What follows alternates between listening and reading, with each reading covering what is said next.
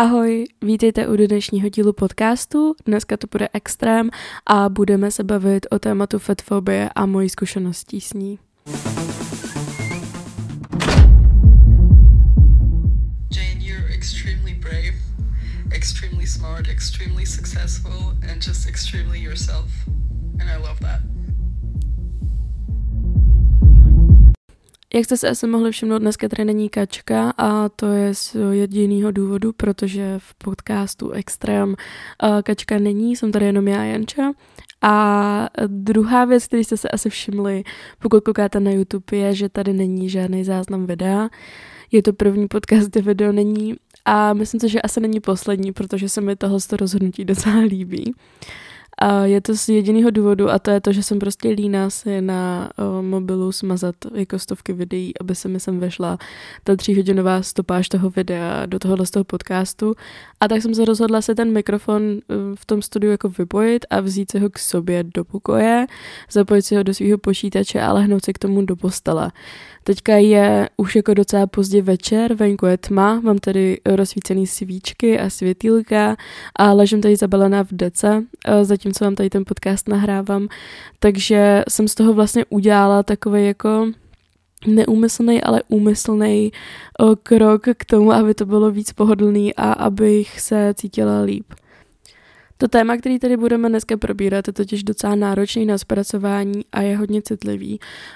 Tohle je zároveň takový jako trigger warning pro všechny lidi, kteří se s fatfobií nebo nějakou jinou diskriminaci vůči jejím tělu setkávají, protože tady budu mluvit o hodně svých zkušenostech a budu tady mluvit o hodně citlivých věcech, se kterými jsem se v životě potkala. A pravděpodobně tady mám někoho, kdo se s tím potkává taky, protože je to hodně rozšířený a je to věc, o který se dostatečně v české společnosti nemluví, takže to zároveň bude pro hodně lidí asi hodně radikální intake.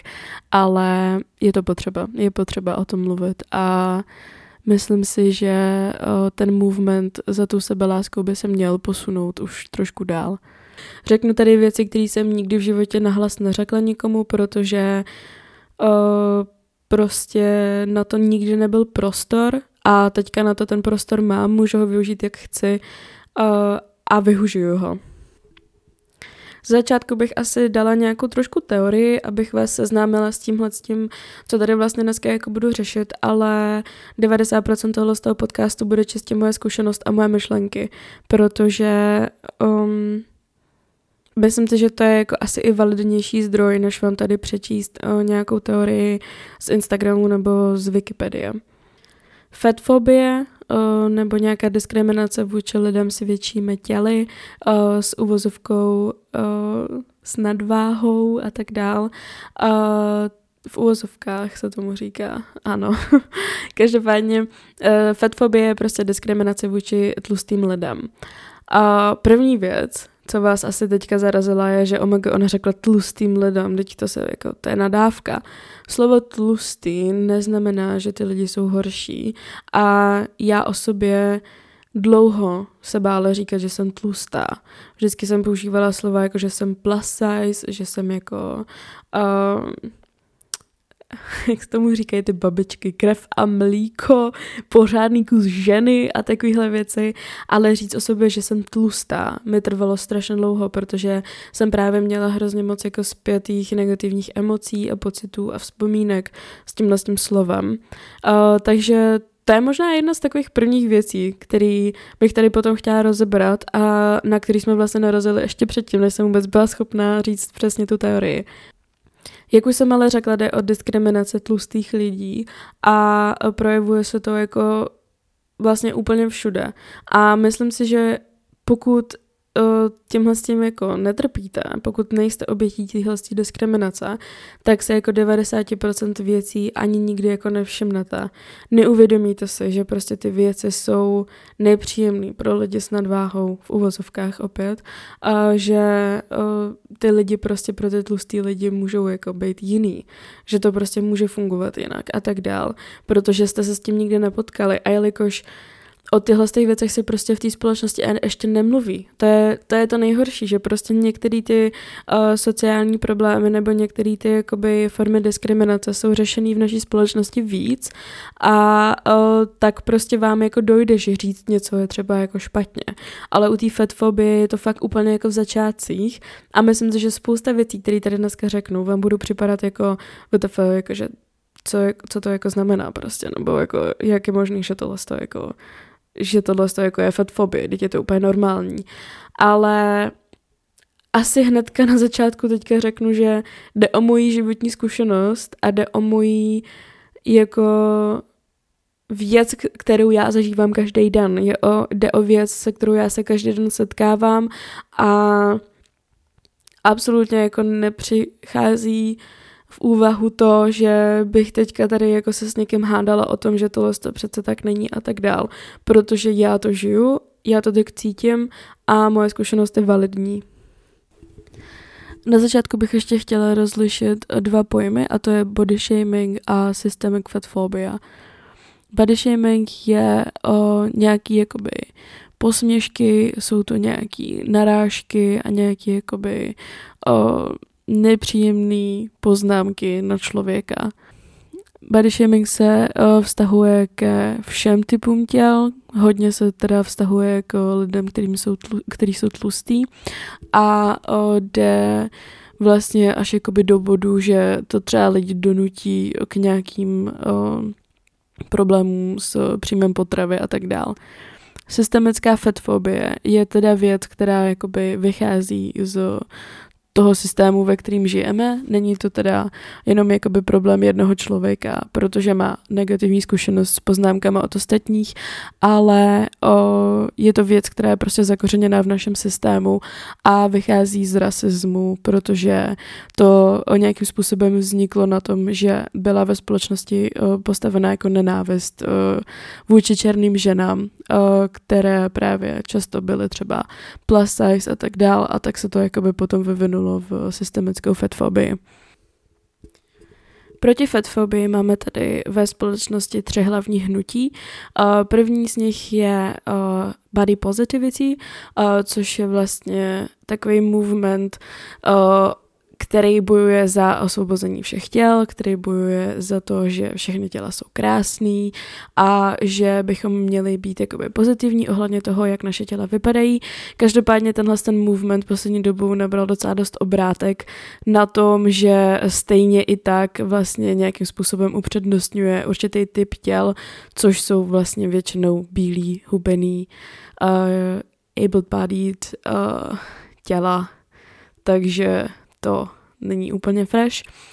Druhým tím movementem je body neutrality, což je vlastně to stejný, ale upozadňuje to vlastně tu myšlenku toho, že bychom se měli soustředit na to, jak naše tělo vypadá a měli bychom ho spíš brát jakoby neutrálně a měli bychom se soustředit na to, co je vevnitř.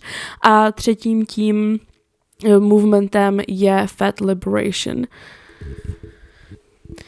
Fat liberation je spíš jako politický movement, který začal vlastně už v 60. letech. Tenhle movement teda zasahuje do dnešního světa už trošku díl a ten se věnuje hlavně těm systemickým problémům a těm hlubším, které pronikají třeba právě do toho zdravotnictví a tak dál. Fatfobie se ale nemusí projevovat jenom jako ostatní diskriminace, typu, že vás třeba nevezmou do práce, nebo že na vás někdo bude hnusný a bude na vás mít někdo nějaký poznámky. To jsou samozřejmě věci, se kterými se jako setkávám úplně běžně a jsou to věci, se kterými se lidi, kteří jsou tlustí, setkávají úplně normálně a ano, jde i o diskriminaci typu, že vás třeba nevezmou do práce nebo že vám třeba nepronajmou byt, protože je prostě dokázaný, že lidi, kteří jsou konvenčně krásní, což znamená hubení, mají v té společnosti určitý privilegia, říká se tomu pretty privilege a neexistuje moc tlustých lidí, kteří by tuhle pretty privilege měli, protože jednou z hlavních jako norem krásy v dnešní společnosti je být hubení. Takže když někteří tyhle lidé nemají tuto privilege, nemají tohleto privilegium, tak se to potom může odrážet i v jejich jako profesním životě a v jejich životě, který jako rozhoduje o věcech typu, kde budou bydlet a tak dál. Protože, což je taky součástí pretty privilege, lidi in general, jakože celkově lidi ve společnosti víc věří lidem, kteří jsou krásní a mají jako tendenci si myslet, že oni jsou jako lepší, že jsou spolehlivější nebo pracovitější, že nejsou líní a tak dál, protože prostě jsou hubení. A tak právě i třeba jako vybírají do těch prací. Nemluvím teďka jenom o pracích typu prostě být hosteska na podpatkách a muset jako vypadat hezky s úsměvem na tváři a někomu rozdávat vizitky. Tohle je prostě práce, která je jako založená jenom na vzhledu. Ale mluvím i o věcech jako prodavačky v obchodech s oblečením, mluvím o prodavačkách prostě s make-upem, takovýchhle jako příkladů můžeme říct jako několik, jo, ale je tam vidět ta diskriminace už hnedka na první pohled. To, jestli vypadáte spolehlivě nebo jestli vypadáte pracovitě, se pak samozřejmě neodráží jenom na tom, jakou práci děláte, ale i třeba na tom, že vám někdo pronajme nebo nepronajme byt, protože automaticky, když vypadáte jako líní lidi, což jsou prostě tlustí lidi v naší společnosti, tak si ty lidi myslí, že třeba dokážete hůř zaplatit nájem, protože málo pracujete a tak dál a tak dál. Jsou to věci, které jsou podvědomí, takže vlastně jako nejdou úplně tak dokázat, jako že byste řekli, OK, nedostal jsem nájem, protože prostě jsem tlustej a ten člověk je fatfobní. Ty věci prostě často jsou podvědomí a ani tomu samotnému člověku, který to dělá, to často nedochází, ale prostě se to děje, je to fakt a je to věc, se kterou lidi, kteří jsou tlustí, musí každý den pracovat a žít. Řeknu vám teďka pár úplně random příkladů, který mě teďka z hlavy napadnou, kde se fatfobie odráží a jsem si 100% jistá, že v hrozně moc případech vás to nikdy ani nenapadlo. Fatfobie pro člověka, který je tlustý a nejenom, že má prostě třeba 5 kg nadváhu, ale vyloženě už má to tělo větší, se odráží například v tom, že se nemůže koupit oblečení, který se mu líbí, protože se na něj nedělá. V tom, že si v letadle musí říkat o prodlužující pás, jinak se nemůže připoutat. V tom, že vám méně lidí uvěří, že máte poruchu příjmu potravy. V tom, že jsou některé sedačky, například v MHD, dělaný na hubenější lidi a tak vám jsou nepohodlný. V tom, že v médiích, ve filmech a nikde jinde vlastně nevidíte žádnou pozitivní reprezentaci vašeho těla. V tom, že když už nějakou prezentaci vašeho těla vidíte, tak to jsou většinou takový ty druhořadý postavičky ve filmech. Nikdy to nejsou hlavní hrdinové a když jo, tak jsou většinou stvárnění jenom jako nějaká komedie, jenom jako někdo, kdo si náhodou našel lásku nebo nad kým se někdo slitoval.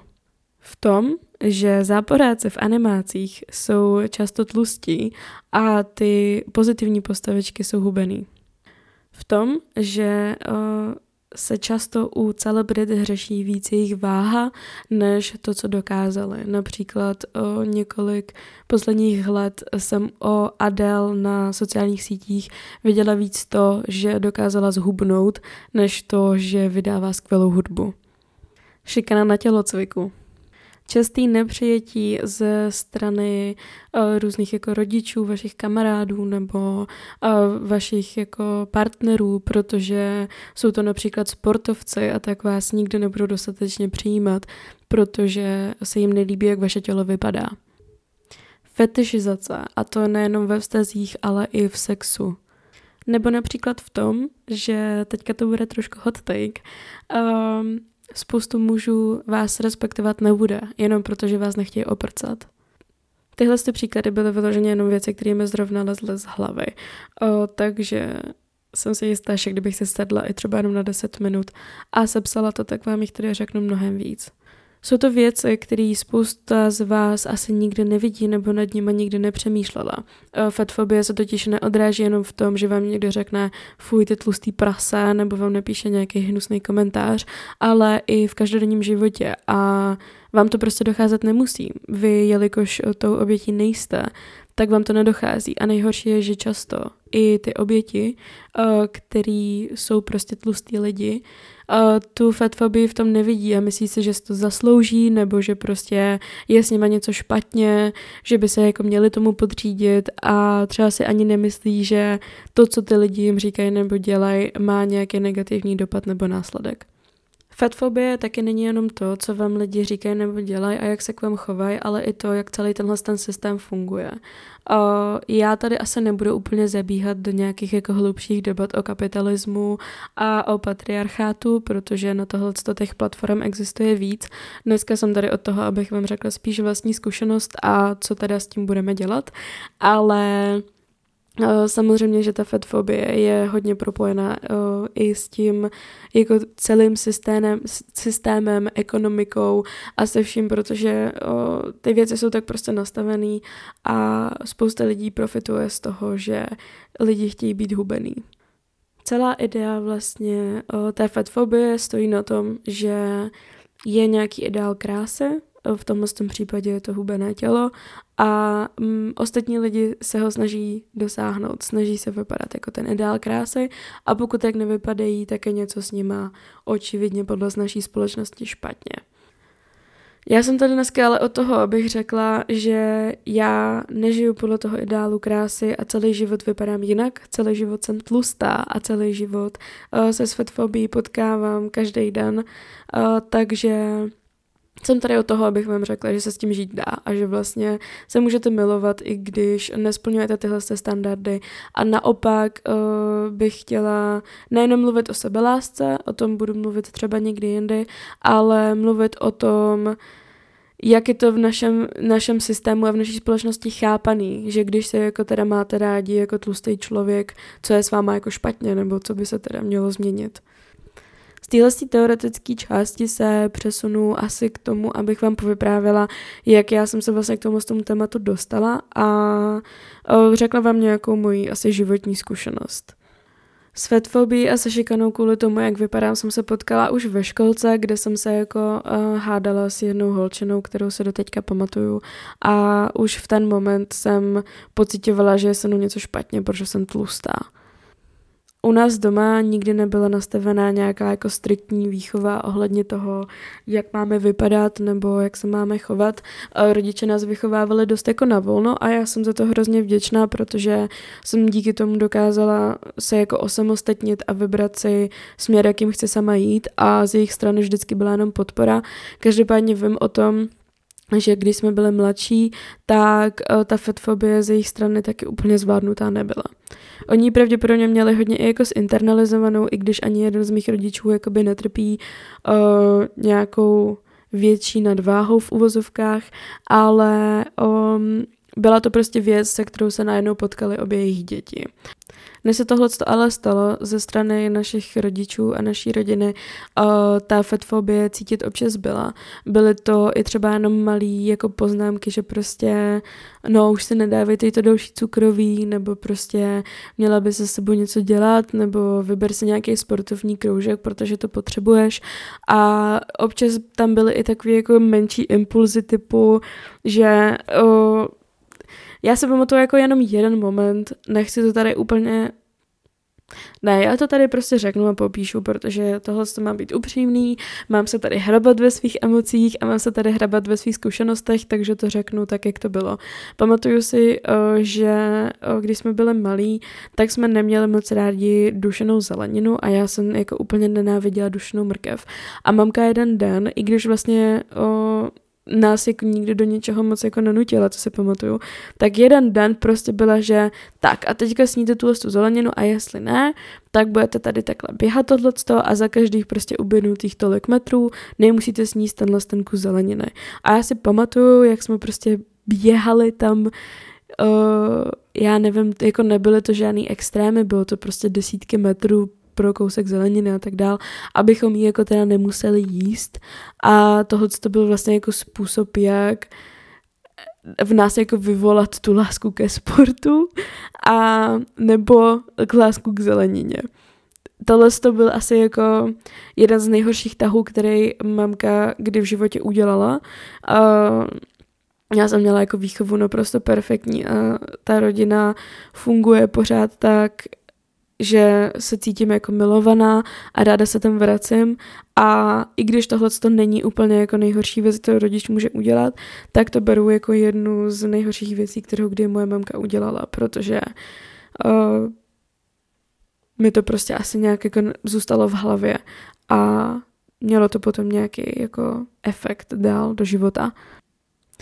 Pamatuju si, že vždycky, když přišla takováhle nějaká jako fáze, kdy jednou za půl roku třeba taťka řekl, ať už tohle to nejím nebo něco takového, tak já jsem se vždycky hrozně rozbrečela, naštvala jsem se a šla jsem do lednice a snědla jsem toho ještě víc, protože jsem prostě neměla ráda, když mi někdo říkal, že jsem jako špatná nebo že bych něco dělat neměla, byla jsem tvrdohlavá a tak jsem naopak ty věci dělala ještě jako proti jejich vůli.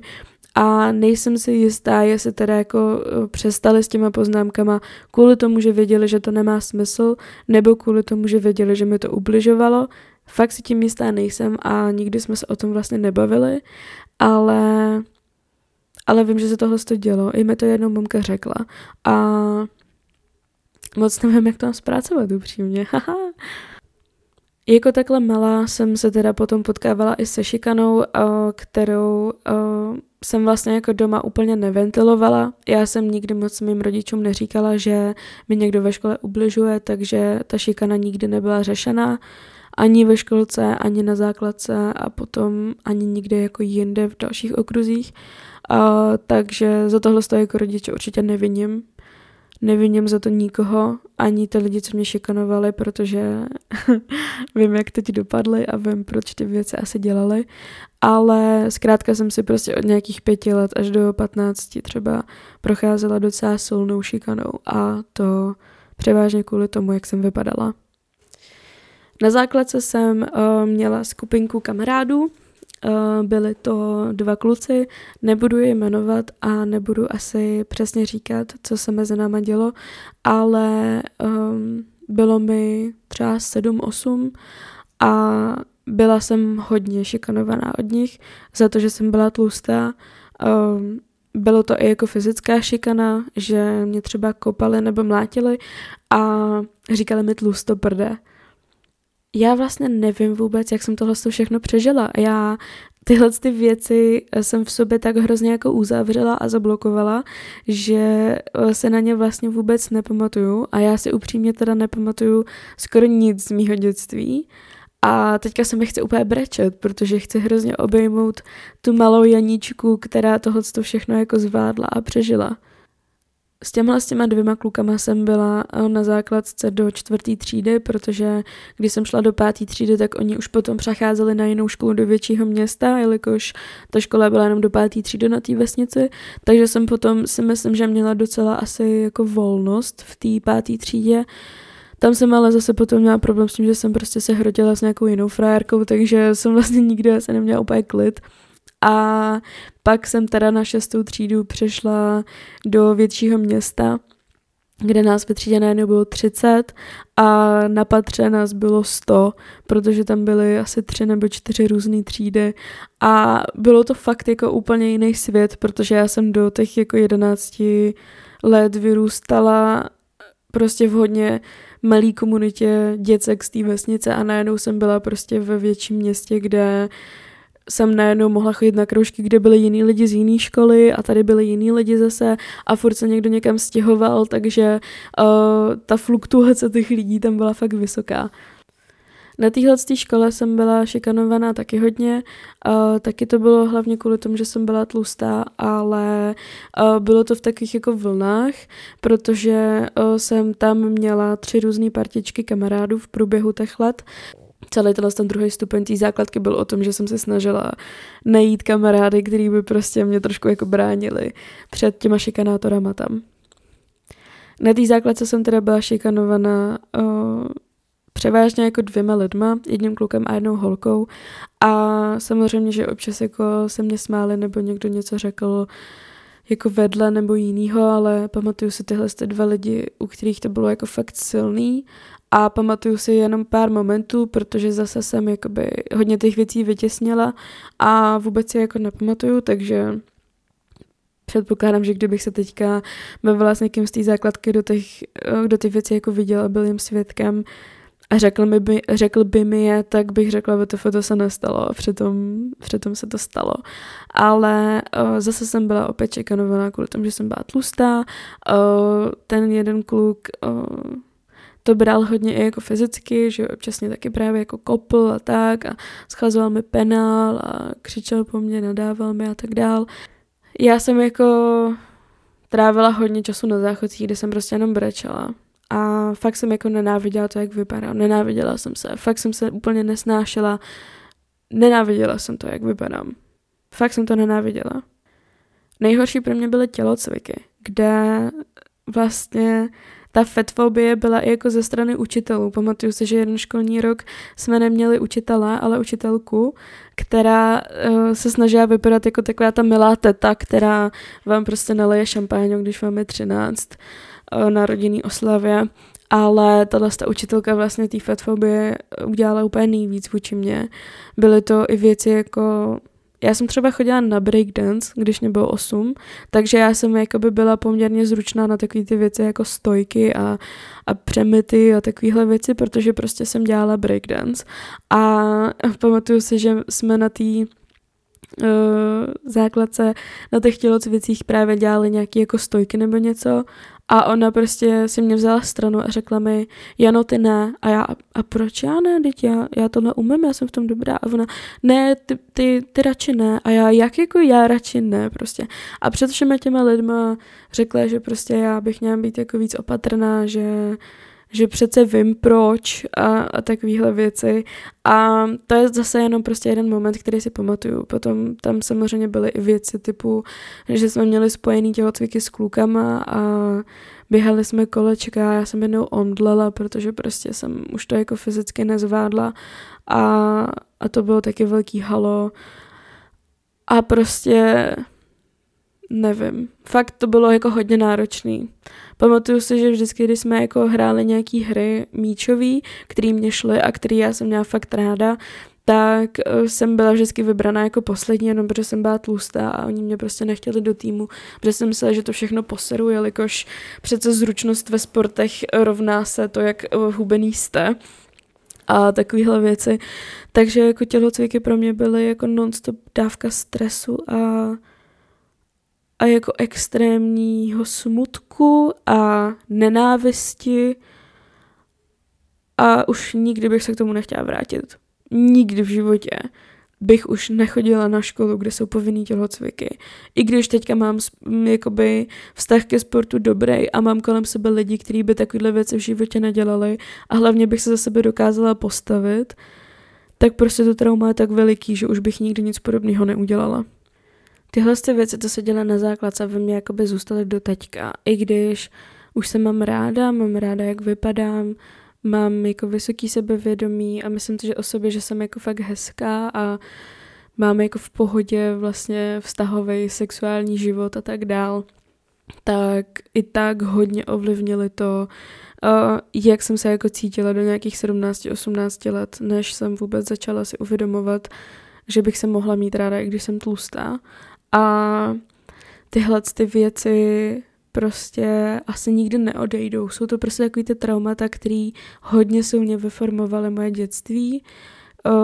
To, že jsem byla tlustá, hodně ovlivňovalo i to, kolik kamarádů a jaký kamarády jsem měla.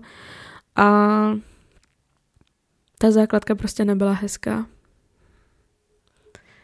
Po základce jsem přešla na střední, která byla hodně už jako menší, byla jsem tam ubytovaná na intru a řešila jsem jako v ten moment i jako jiný starosti s jinýma kamarádama, u kterých jako ta fatfobie nebyla a takovýhle věci. Řešila jsem spíš už prostě jako kalbičky a hulení a takovýhle kravenky. A na té střední jsem jako starosti měla trošku jiný. Nedokážu si úplně vybavit, že by se tam projevovala nějaká fatfobie jako ze strany spolužáků. Na střední jsem šikanovaná nebyla. Střední jako taková problém ohledně fatfobie asi nebyl, spíš asi ten věk, kdy zápasíte s tím, že byste měli mít první prostě sex a měli byste podle společnosti vypadat takhle a takhle a měli byste řešit tyhle problémy. A já jsem v té pozici byla úplně zničená tou jako 10letou zkušeností šikany na základce, že jsem vůbec jako nezvládala do toho života vstoupit tímhle s tím způsobem. Takže kolem mě lidi začali prostě už mít normálně přítele a stálý vztahy a sex a tyhle věci. A já jsem vlastně byla v tak hrozně silný nenávistí vůči sama sobě, že jsem si jako ani nemyslela, že by se mě vůbec někdo mohl všimnout a že bych si vůbec někoho jako zasloužila.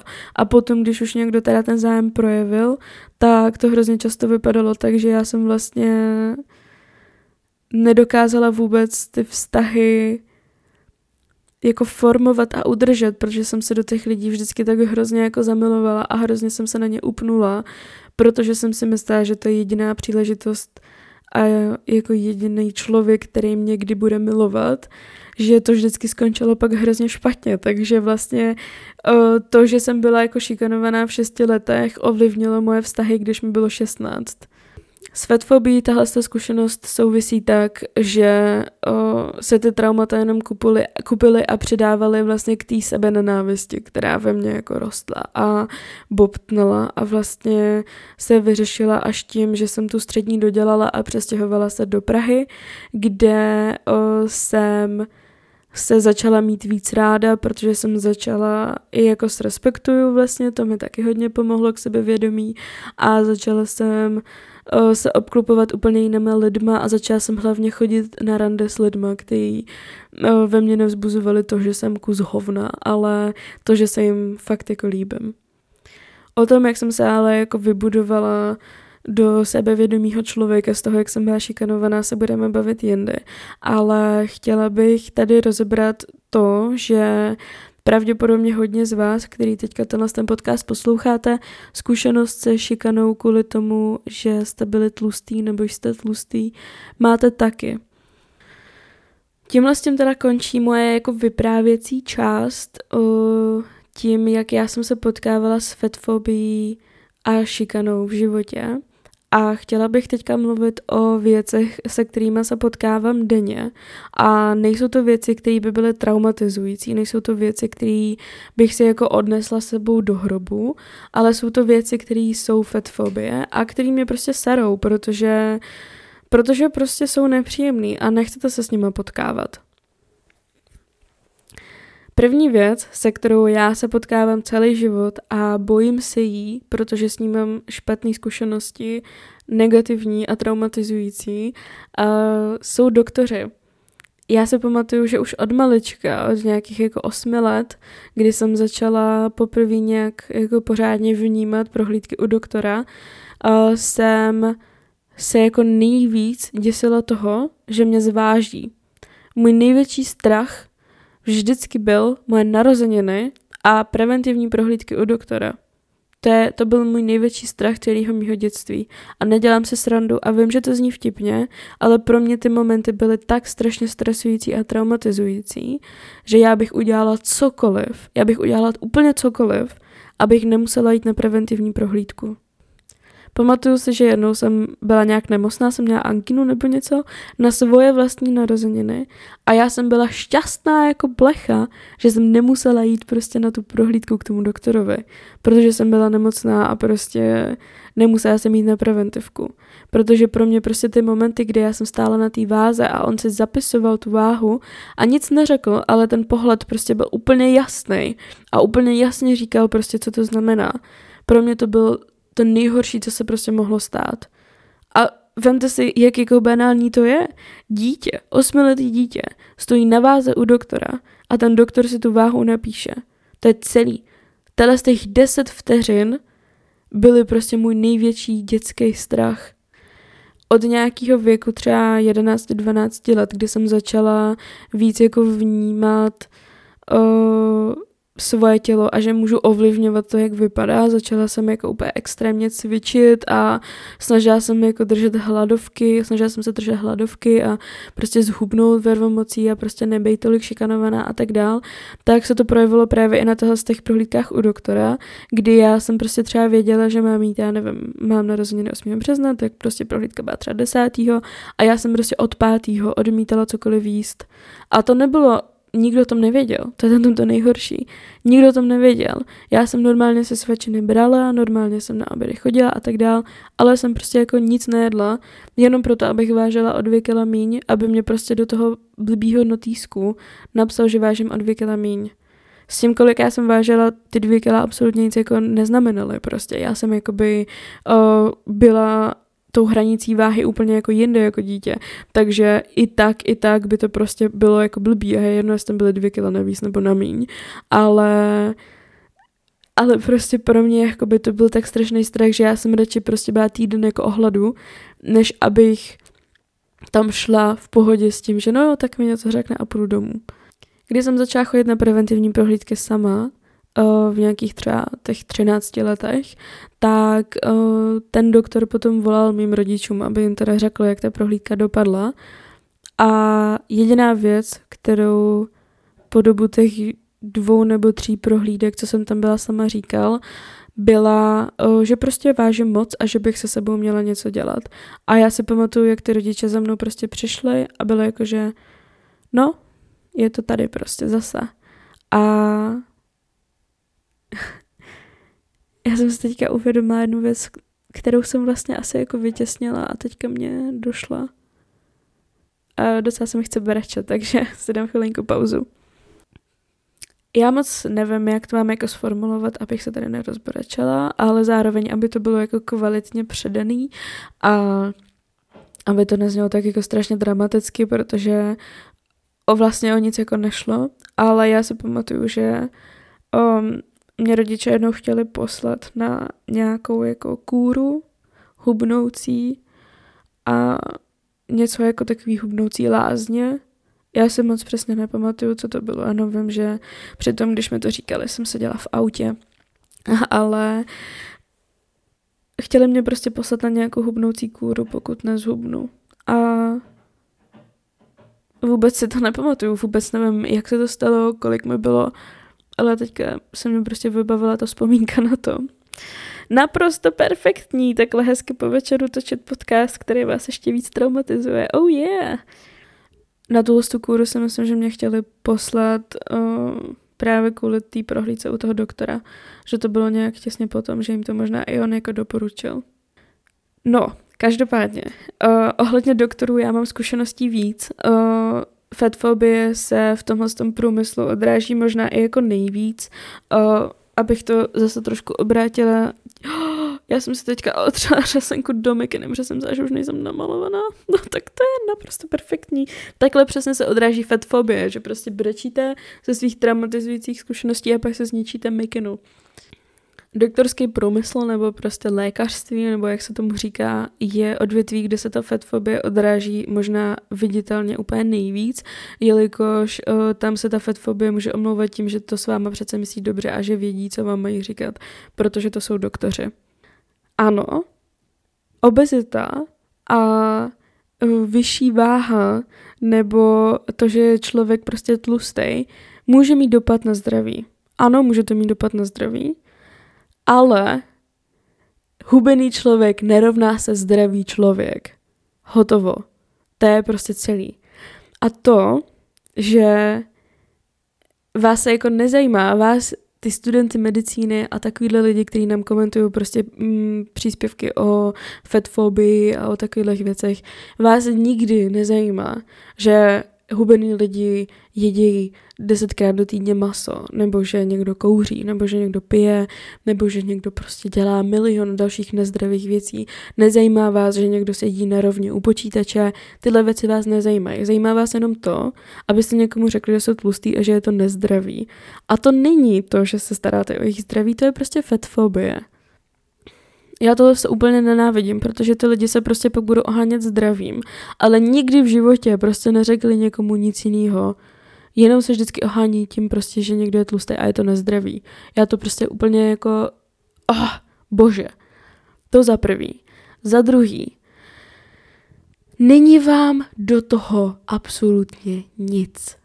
Je to prostě cizí tělo, je to cizí zdraví, je to cizí člověk a pokud vy nejste jejich vlastní doktor a oni za váma nepřišli, že dobrý den, co ovlivňuje tuhletu věc? A pokud vy jim řeknete dobrý den, váha a jste jejich doktor a oni se vás předem zeptali, neřeknu ani slovo. Ale pokud jste člověk, který jde a okomentuje něčí post nějakýho člověka, který je prostě větší a má se rád s tím, že neměj se rád, protože seš tlustý prase a chcípneš na infarkt, tohle to fakt není o tom, že se staráte o cizí zdraví. Za třetí, i tlustí lidi můžou být zdraví a nemusí mít absolutně žádný zdravotní problémy spojený s váhou. Já jsem si po nastěhování do Prahy nechala udělat krevní testy, abych zjistila, jak na tom s tím zdravím jsem, protože jsem tlustý člověk a záleží mi na svém zdraví, jim poměrně zdravě, protože prostě chci a protože mi to chutná, ne protože by mě to někdo říkal nebo protože bych věřila v to, že bych měla být hubená.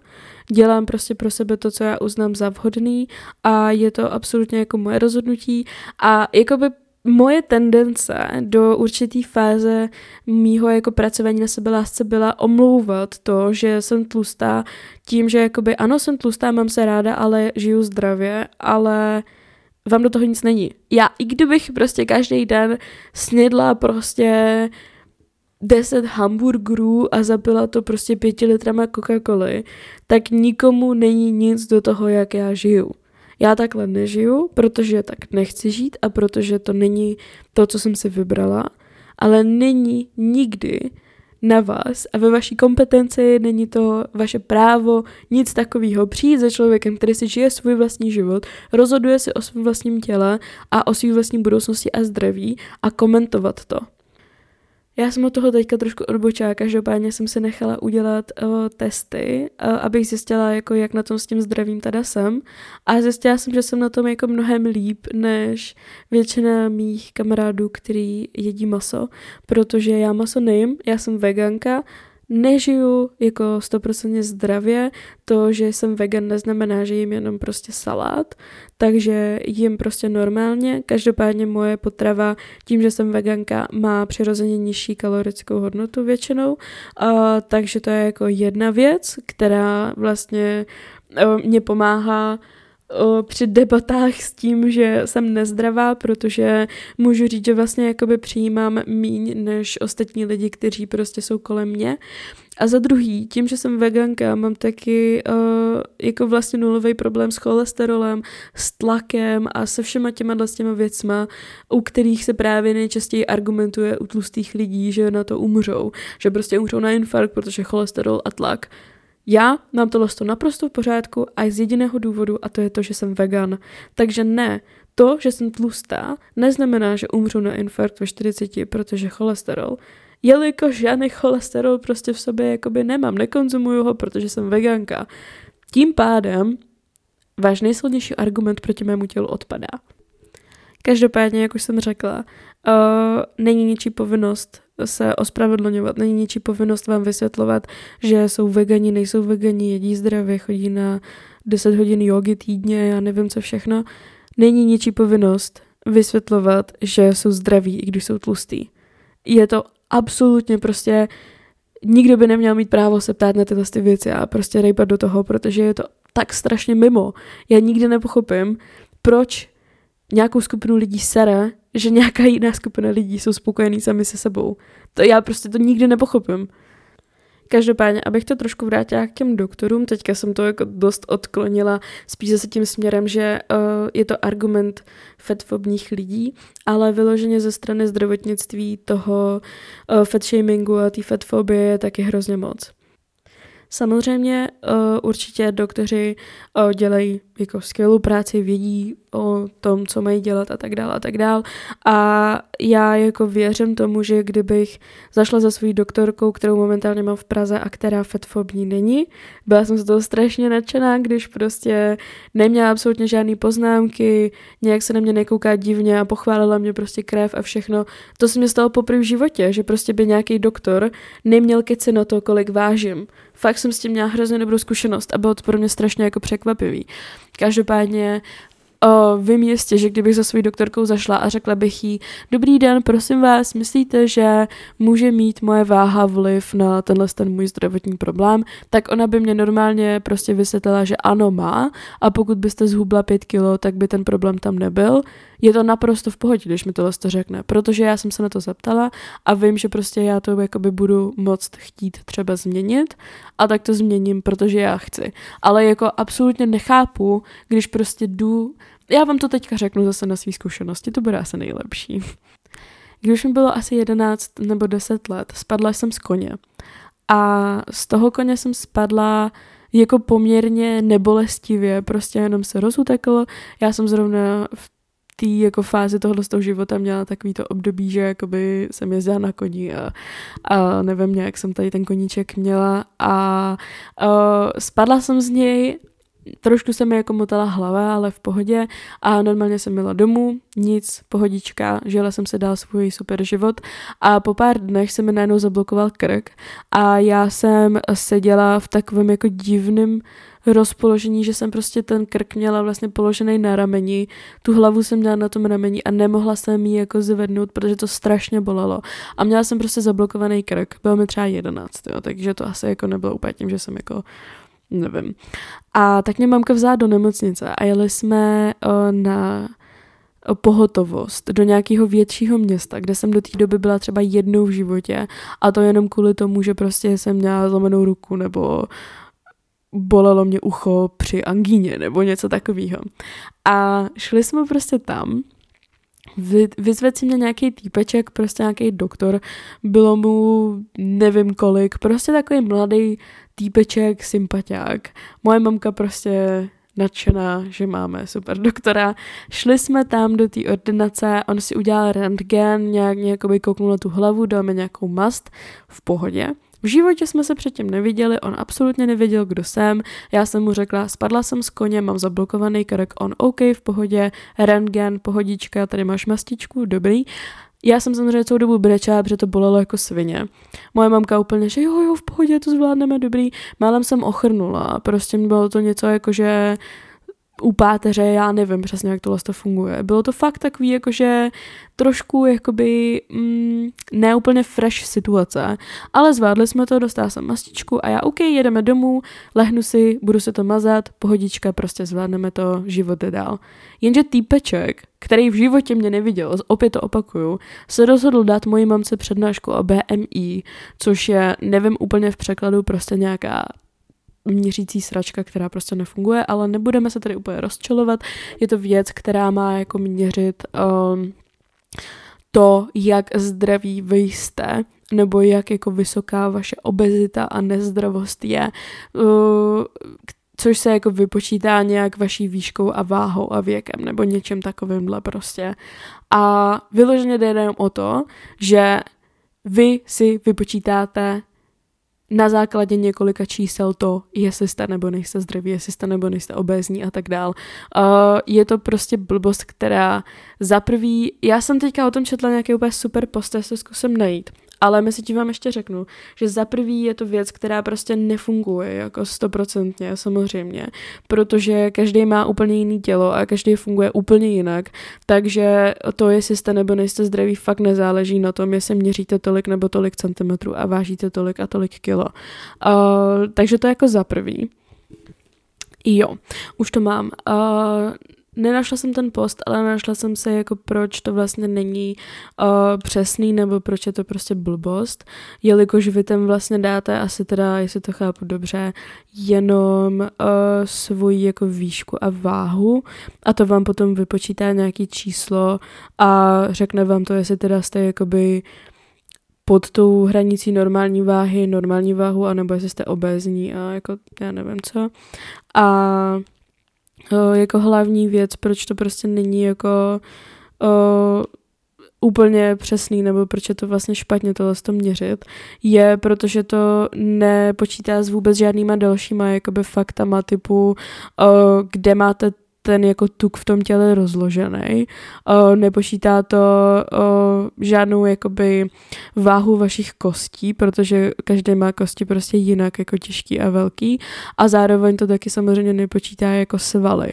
Takže když si prostě BMI vypočítá nějaký týpeček, který chodí prostě do posilky 4x do týdne a má prostě svaly, že by jako unesl postel na jedné ruce, tak samozřejmě, že mu to BMI prostě vyjde jinak, že jo. To je jenom zase taková moje jakoby agresivně nasraná vsuvka ohledně BMI, ale chtěla jsem říct, že v tenhle ten moment, kdy já jsem seděla na té židli ubrečená, že mě prostě bolí jako ten krk, 11 let, prostě mám se ochrnula, moje mamka prostě tam v hrůze a tak dál, tak týpeček absolutně jako nechápu, kde se mu to v té hlavě objevilo, ale prostě mu ho nějak jako napadlo, že ideální moment na to nám dá přednášku o tom, že jsem prostě na nějaký hranici BMI a že zrovna teďka bychom to tam jako měli probrat. Takže si tam prostě vytáhl nějaký grafy a začala mojí mamce prostě ukazovat, jako kde na té hranici jsem a jako co bychom s tím měli dělat. Nebyl to můj doktor, nebyl to ani doktor zaměřený na tohle, byl to nějaký ty vole týpeček s kostma prostě, který vám dělá rentgen. A proč se tohle to prostě děje, chápete? A jako já jsem tam byla, pak úplně jsem se cítila jako hovno. V těch 11 letech vy prostě chcete domů, brečíte tam, a týpeček prostě se na vás teďka tam bude honit ego. Prostě já nechápu to. U zdravotnictví je teda ještě jeden problém, který je pravděpodobně ten největší, jelikož už nejde jenom o to, co vám jaký doktor řekne nebo jak se k vám chová, ale o to, že odmítne ošetření. A někteří doktoři můžou být fatfobní do takového měřítka, že budou vlastně už automaticky svádět všechny vaše zdravotní problémy na to, že jste tlustí, a odmítnou vás vyšetřit. Tohle je úplně extrémní problém, protože se to děje poměrně často a mně osobně se to stalo párkrát, že vlastně někteří doktoři řekli, že nějaký problém s mým tělem je kvůli tomu, že jsem tlustá, i když mě třeba nevyšetřili, a často se stává, že potom se třeba přijde na to, že tam vůbec jako ten problém nebyl a že naopak šlo o něco úplně jiného. A i my, když jsme dělali takový ten menší jako movement ohledně medical trauma na Instagramu, můžete se podívat na Respektuju do výběru, máme tam na to 2 výběry dokonce z příběhy, který nám lidi posílali, tak tam pár lidí psalo i něco ohledně toho, že prostě doktoři jako odmítli vyšetřit, protože právě mají nadváhu v uvozovkách a tak dál, a že potom se jako mohlo i přijít na to, že prostě šlo o něco úplně jiného, a myslím, že tam byl potom i nějaký úplně extrémní případ, že nějaký doktor jako někoho odmítl, protože to byl tlustý člověk a potom se přišlo, že měl rakovinu nebo něco takového. Takže se to děje a je to fakt jako velký problém. Zkušeností s fatfobií v oblasti lékařství a tak dál já mám jako hodně. Ale chtěla bych se posunout dál, protože už teďka je ten podcast jako extrémně dlouhý. A to jsme vlastně jako na začátku. Chtěla bych teďka trošku shrnout to, co jsem vlastně jako řekla ohledně toho lékařství a ohledně těch poznámek lidí, jakože to není zdravý a tak dál, protože si nejsem úplně jistá, jestli jsem to řekla jako jasně. Každopádně moje hlavní poznámka, důraz na to, byl v tom, že je úplně jedno, jak kdo je zdravý, protože vám do toho nic není. A pokud někdo prostě je jako šťastný sám se sebou, nebo prostě nechce dělat věci podle společnosti, nechce se mu cvičit nebo jíst prostě zdravě, nechte je bejt. Je to jejich život, je to jejich rozhodnutí, je to jejich zdraví.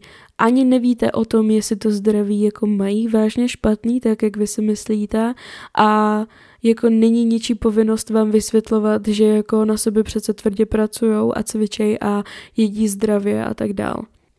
Další odvětví, kde se fatfobie v mém životě ukazuje poměrně často a taky jsem o tom nikdy ještě nemluvila, je jezení na veřejnosti a celkově jako zobrazování mě a jídla. Myslím si, že s tímhle má je jako problém spousta lidí, který jsou obětí takhle fatfobie, protože je to jeden z hlavních jako takových momentů, kde na vás někdo s tou fatfobií může zaútočit. Já doteďka, i když teďka vlastně mám jako to sebevědomí a mám se ráda a tak dál, nemám už ty traumata, nemám jakoby poruchu příjmu potravy, kterou jsem vlastně jako měla, ani jsem se to nikdy neuvědomovala, tak doteďka mám problém s tím jíst na veřejnosti často. Ale jako fakt často. Jakože 80% případů, kdy jím mezi lidma, tak se cítím blbě a nechci to jíst, protože prostě se cítím, že na mě koukají. Vím, že si jako myslí spousta z těch lidí, co mě třeba vidí jíst, že bych třeba jíst neměla, nebo že bych měla jíst něco jiného, a dává to, podsunuje to vlastně takovou tu fatfobní myšlenku do jejich hlav, když mě, tlustou holku, vidí jíst. Nemluvím teďka úplně asi o restauracích, tam si myslím, že jsem ten problém dost jako překonala, zvlášť díky tomu, že jako jsem veganka a chodím jako do restaurací, kde jsou další vegani, kteří už to smýšlení mají asi taky často trošku někde jinde, i když ne samozřejmě všichni, ale mluvím hlavně o třeba různých jako svačinách třeba v MHDčku. To je pro mě asi jako největší problém. MHDčko a ulice. Když jsem třeba ve škole a jim svačenou, tak jsem jako většinou taky v pohodě, pokud to není zrovna něco, co by mohlo právě podsunovat tyhle ty myšlenky. Například třeba, když si do školy vezmu hroznový víno a teďka pokud poslouchá někdo z mojí školy, tak je možná dojde něco, co jim nikdy nedošlo. Když si vezmu do školy hroznový víno nebo nějaký ovoce nebo zeleninu, tak se cítím mnohem víc komfortně, když to před ostatníma jim, než když si vezmu jakýkoliv jiný, třeba tuční jídlo. Mám to takhle prostě v hlavě zabudovaný, protože ty stereotypy a ty traumata jsou ve mně prostě uložený a já se s tím musím nějak jako naučit pracovat. Já si to uvědomuju, že se mi to v té hlavě děje a bojuju proti tomu. Není to tak, že bych jako ty věci ostatní nejedla před ostatníma, ale prostě mám v sobě hrozně špatný pocit, že na mě ostatní koukají nebo že si myslí, že bych ty věci jíst neměla.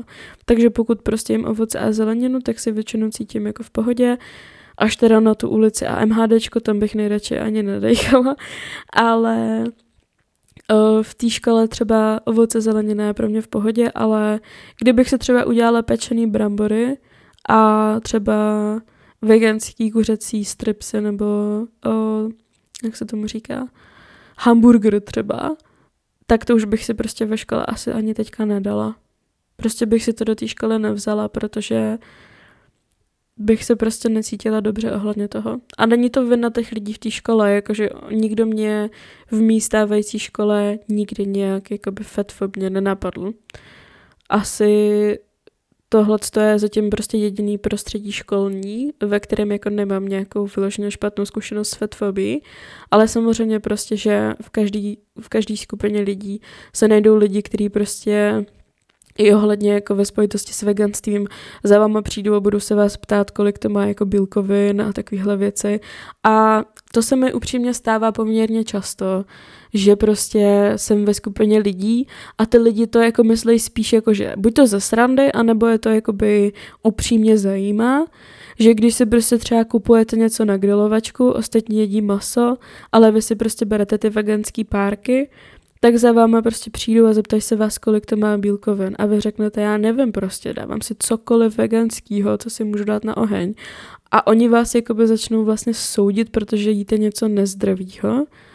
Většinou to jsou takový ty fitnessáci, občas se mi to prostě stává, bohužel. I když teďka jako nechci to podat jako nějak hnusně, protože vím, že upřímně jejich myšlenka nebo jejich jako intention v ten moment není mi ublížit, jako třeba u lidí, kteří napíšou tlustá krávo do komentářů, ale je to prostě taky taková jako další nepříjemná věc, která se prostě jakoby děje a je to věc, která je v té naší společnosti prostě zabudovaná, že to jako jídlo těch tlustých lidí se prostě soudí víc než jídlo těch hubených lidí. Já upřímně moc nevím, jak jakoby vyřešit tenhle ten problém, jestli teda jakoby se víc jako hecovat a prostě si to jídlo do toho vlaku brát. Jako ve vlaku s tím mám úplně extrémní problém. Třeba ve vlaku, i když prostě sedím v kupéčku se dvěma nějakýma babičkama, já mám strašný problém se tam prostě najíst, protože se prostě cítím, že mě budou soudit a že i když mi nic neřeknou, nějak blbě se na mě nepodívají nic, takže prostě budou mít v hlavě tu myšlenku té fatfobie. A já jakoby tím, že jím před ním jako tlustý člověk, jí jakoby ještě víc podporuju. I když je to blbost. Je to blbost. Je to ve mně prostě zabudovaný a je to v naší společnosti, ale je to tam. Dalším z bodů, se kterým se já jakoby docela často setkávám, je to, že se sebeláska často zaměňuje se propagací obezity. Hrozně často se můžete setkat hlavně teda na sociálních sítích a v médiích s tím, že když nějaký tlustý člověk řekne, že se má rád nebo ukazuje prostě svoje tělo, takže ho lidi jako obviní za to, že propaguje obezitu a nezdravý životní styl. Nic takového jako propagování obezity neexistuje. Prostě obezita je jako stav těla, jo? A jak jako chcete propagovat stav těla? Jakože myslíte si, že lidi, kteří prostě jsou hodně hubení a mají podváhu, propagují jako nějaký nemoci, jako poruchu příjmu potravy a tak dál? Nic takového prostě neexistuje, nic takového spolu nesouvisí. Ty lidi nemůžou za to, jak ty těla často vypadají a jako to, že se má někdo rád, absolutně vůbec nekoresponduje s tím, že jako vysílá do světa nějakou negativní myšlenku, že by si měl někdo nějak stravovat. To, že někdo se vyfotí a dá na sociální sítě fotku s tím, že se prostě má rád a že se jim líbí jejich tělo, neznamená, že se snaží ostatním jakoby říct, že ty jejich těla mají vypadat tak, jak vypadají oni a že by se měli začít jako o sebe méně starat nebo že by měli jíst víc nezdravě a tak dál. Tohle je hrozná blbost a vůbec to spolu nesouvisí. A prostě říct někomu, že jako propaguje nezdravý životní styl, protože se má rád, to je taková blbost. Já nevím, jak to mám jako jinak popsat. Asi úplně nemusím jako mluvit o hejtu na sociálních sítích ohledně jako fatfobie a tak dál, protože s tím já se setkávám poměrně často. Možná někteří z vás sledujete můj jako osobní Instagram, kde o tohle z těch věcech mluvím jako docela denně, protože tam těch hejtů ohledně svýho těla mám taky dost. Takže to jako víte a vidíte ode mě, ale já jsem se už jako dostala v tomhle do fáze, kdy prostě si z toho nic nedělám. Já když jako vidím komentáře, že jsem tlustý prase nebo vyžraná kráva a takovýhle věci, co by lidi na Instagram píšou, tak už si to fakt jako osobně neberu a neřeším to vlastně už jako vůbec. Teďka, když se podíváte do komentářů, když se podíváte, jakoby, kdybyste se podívali do mých notifications, nevím, jak se tomu říká, tak tady mám například třeba komentář, čeho se bojíš, tak ho sníš nebo zalehneš. Na to, že jsem ve videu řekla, že jsem ji měla stalkera a že jsem se ho bála. Já jsem si teďka vzpomněla na jeden podcast, který tady nebudu jmenovat, ale je to prostě taková skupinka týpečků, se kterými se asi jako už oficiálně nemáme rádi. A oni se dělali jako srandu z jedné jiné influencerky tady v Česku, kterou já mám poměrně ráda. A dělali se srandu z toho, že je jako tlustá a že prostě by je právě nějak zalehla a že by prostě měli nějaký jako fight v nějakém ringu nebo něco a že prostě by vyhrála, protože je prostě velká a takovýhle věci. A tím se tak nějak jako dostávám k tématu randění a fetišizace a sexu, když jste jako tlustý člověk. Samozřejmě tím, že jsem vyrůstala v dnešní společnosti a že jsem byla šikanovaná a ještě k tomu, že jsem se neměla ráda, tak jsem úplně jako nějak mega moc přáníček na Valentína nedostávala a vlastně můj jako aktivnější randící a sexuální život začal až v 19 letech, kdy jsem se přestěhovala do té Prahy. Do té doby jsem prostě měla asi 2 nebo 3 přítele, nějaký jsem tam jako menší sexuální zkušenosti, ale nikdy to jako nebyly nějaký dlouhodobější vztahy nebo nějaký jako sex, který by se mi prostě líbil a nějakým způsobem směřoval minimálně k nějakému jako lepšímu konci, nebo jak bych to nazvala. Takže jsem vlastně ten život začala až těch 19, kdy jsem začala pracovat i na té svý sebelásce a tak dál. S tímhle s tím se mi teda otevřel jako svět dating apps, protože v Praze prostě máte ten výběr jako mnohem větší. Měla jsem najednou už jako zpřístupněný všechny tyhle ty aplikace, protože už jsem prostě byla v tom věku, takže jsem si prostě nastavila Tinder, Badoočku a tak dál a vrhla jsem se prostě do toho světa randění. Začala jsem si ale všímat toho, že mě lidi oslovovali hlavně kvůli tomu, že mě brali jako objekt. A nejenom jako, že jsem žena a že se mnou chtějí spát, ale jako, že jsem jako nějakým způsobem exotická a že si chtěli vždycky vyzkoušet sex s tlustou holkou. Že vždycky chtěli, aby tlustá holka jim kouřila péro a takovéhle věci, protože je to pro ně něco, co by se jako mohli někam zarámovat a nad čím by se jako mohli pobavit se svýma kámošama. S tímhle já se jako setkávám vlastně celý život a myslím si, že se toho asi nikdy nezbavím, protože každý má prostě nějaký preference a každý jakoby chce spát s určitým typem těl a tak dál a tak dál. Tohle to tady asi rozbírat nemusíme, ale v té fatfobii se tohle odráží fakt hodně často a hodně silně. Je to hodně vidět a je to hodně cítit a hodně často jsem zůstávala potom v situacích, kdy jsem přemýšlela nad tím, jestli se mnou ten člověk vážně chce bejt, anebo jestli se prostě jenom chce pobavit s tlustou holkou. Jak už jsem ale říkala na začátku podcastu, ta fatfobie ohledně randění se neodráží jenom v tom, že vás někdo fetišizuje, ale i v tom, že vám někdo dává míň respektu než hubeným holkám. Tohle je věc, se kterou já se setkávám hrozně často a i víc často než třeba s tou fatfobií ohledně fetišizace, ale je to věc, která je hrozně jako nepříjemná a zároveň vám to automaticky řekne, za co ten člověk, se kterým se zrovna bavíte, stojí.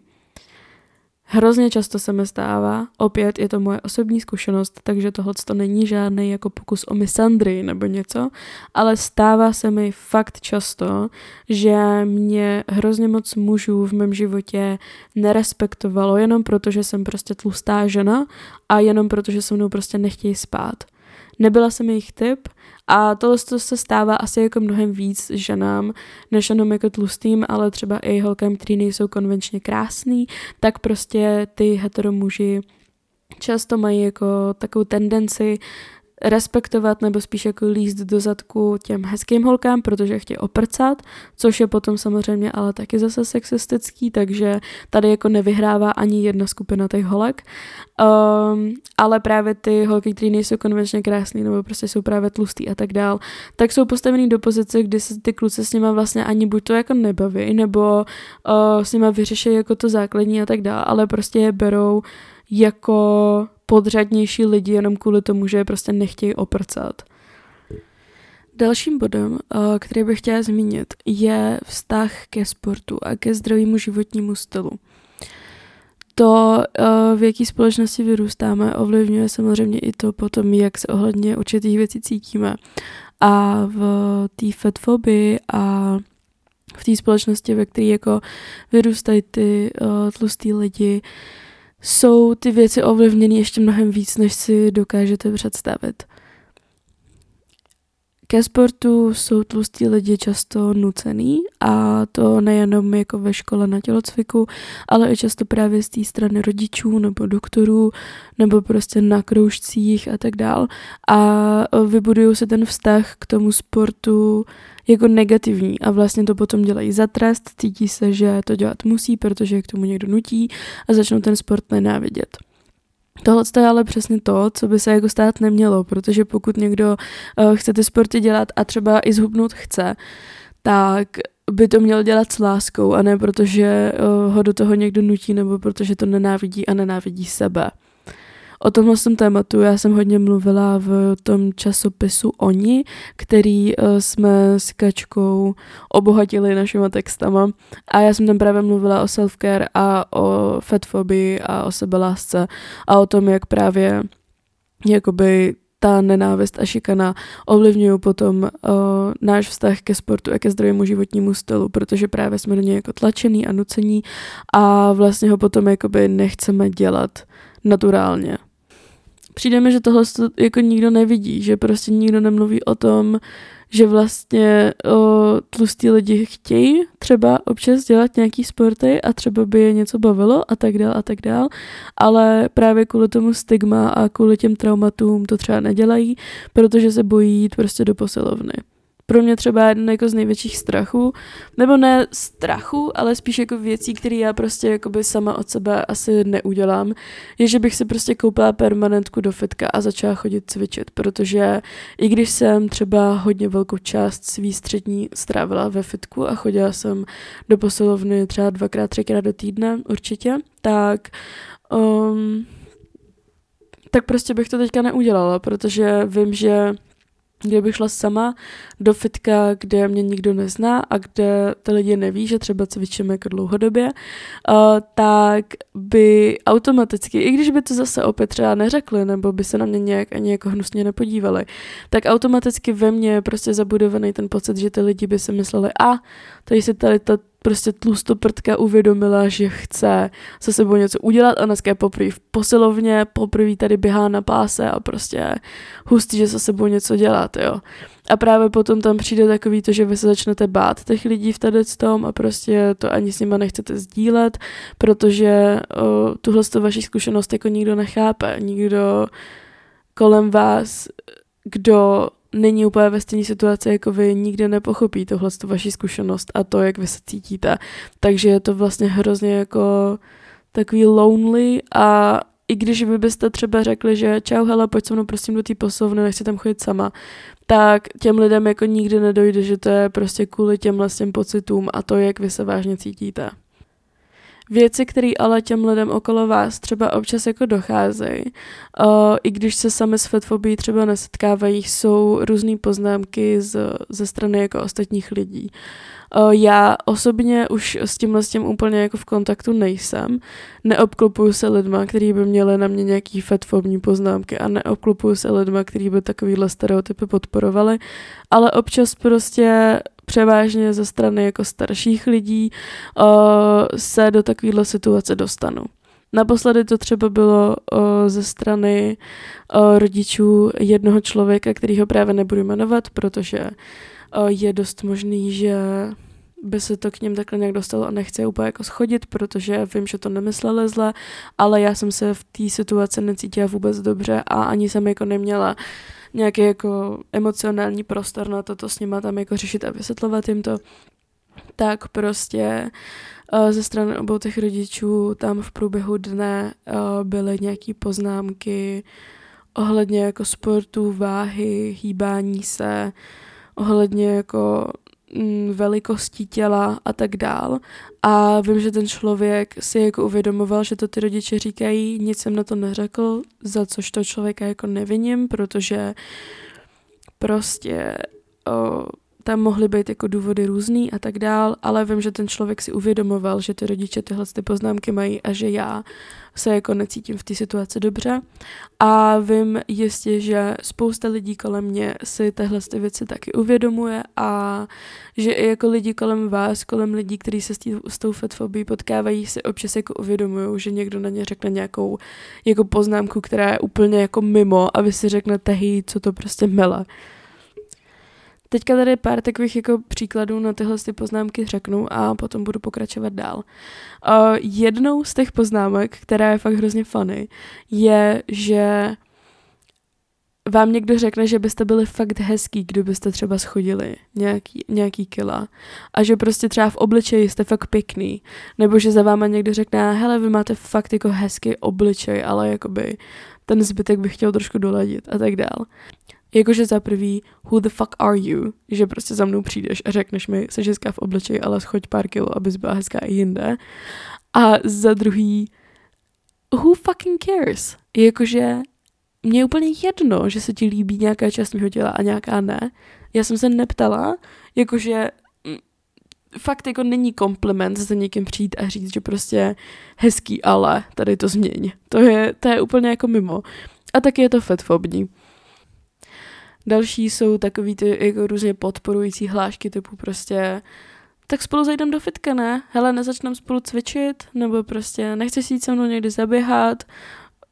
Nechci si dát dneska spíš salát a takovýhle věci, prostě takový ty jako hezky podporující, takový ty frázičky od většinou takových těch jako fitness kámošů, který prostě do té posilky chodí furt, protože prostě to pretty privilege mají a nikdy se jako s takovouhle fatfobií nesetkali. A jako myslí to dobře, ale je to extrémně nepříjemný, prostě je to fakt strašně nepříjemný. Já jako, kdybych chtěla a tlustí lidi in general, kdyby jako chtěli, nebo pokud chtějí a tak dál, tak prostě se ty věci zařídí, prostě se vás zeptají, prostě by to udělali cokoliv, jo. Ale prostě poznámky typu, tak tohle to dneska nejest, nebo pojď se mnou spíš radši běhat. Kámo, ne, díky. Další věc, která je hrozně funny a došla mi teprve jako nedávno, je takový to, že vlastně ve společnosti jsou tlustí lidi automaticky označovaný za jako ošklivý, ale to, že někdo je tlustej, neznamená, že je ošklivý. To prostě jako není absolutně vůbec jako stejná věc. Být tlustej neznamená, že není ten člověk hezký. Prostě ten člověk může být jako 10 out of 10, i když prostě má jako o 30 kilo víc, než by jakoby podle měřítek společnosti mít měl a tak dál. A nejenom o 30, klidně o 50, klidně víc. Ten člověk může vypadat jakkoliv, ale furt může být krásný. Prostě jako krása jako taková je hrozně individuální věc a každému se líbí něco jiného, každý má jiný preference a prostě jako když je někdo tlustý, nemusí to automaticky znamenat, že je prostě hnusný. To vůbec jako neodpovídá tomu. Pak tam jsou takový ty frázičky od takových těch jako holek, se kterými jdete na nákupy. Vím, že teďka to je taky zase taková lehce internalizovaná misogynie a generalizování, ale prostě it is what it is. Kdy jako jdete na nákupy a oni najednou stojí u toho zrcadla a řeknou, oh my God, já jsem tak tlustá prostě, já se fakt nenávidím, to je tak nechutný, prostě koukej na ty špeky. A vy tam stojíte, máte o 30 kilo víc než oni a stojí jakože jo, chápu úplně, jo, v pohodě, nejseš tlustá, fakt v pohodě. How am I supposed to feel standing next to you? Jakože, co to je prostě, jo? Jako vám to nedochází, že prostě tyhle ty poznámky jsou úplně jako mimo, nebo já nevím. Každopádně zkušenost každého člověka je úplně validní. Je to naprosto v pohodě se necítit prostě sami sebou a že jako nejste krásní a tak dál. Ale prostě mít takovýhle poznámky na to, že jste jako tlustý a máte špeky a tak dál. Když prostě jste jako vedle tlustýho člověka, který moc dobře víte, že si prochází fatfobii, jejíž vy obětí nejste, jenom prostě máte v sobě zabudovanou internalizovanou fatfobii a váš největší strach je, že budete tlustý. Something is not clicking in this. Každopádně tohle jsem tak nějak hlavně chtěla říct a zároveň se to pojí s takovou tou hláškou, jakože ježišmarja, bych hrozně chtěla mít takový sebevědomí jako ty. Jak to, že seš tak sebevědomá? A tak dál. Protože I've worked my fucking ass off. Jakože tohleto všechno je fakt tvrdá práce, na který jsem prostě strávila jako roky a roky života, abych se jako měla ráda. A tímhle s tím se prostě musí projít každý. To není jako, že se ze dne na den probudíš. A fakt to není jako nic spojeného s tím, že jsem jako tlustá. Věc, která se ještě pojí teda s tou hláškou, jakože seš hnusná, jenom protože seš tlustá a tak dál, jestli to chápete, doufám, že to teďka dává smysl, možná jsem to sformulovala trošku zvláštně, ale prostě takový to, že jakoby tlustí lidi nejsou hnusný, protože být hnusný a ošklivý znamená něco jiného, než být tlustý a tak dál. Tak je potom ještě jedna taková, jakože právě věc spojená s tím slovem být tlustá. Že když prostě řeknete, jo, já jsem tlustá žena a někdo vám řekne, ale ty nejseš tlustá, ty jsi hezká.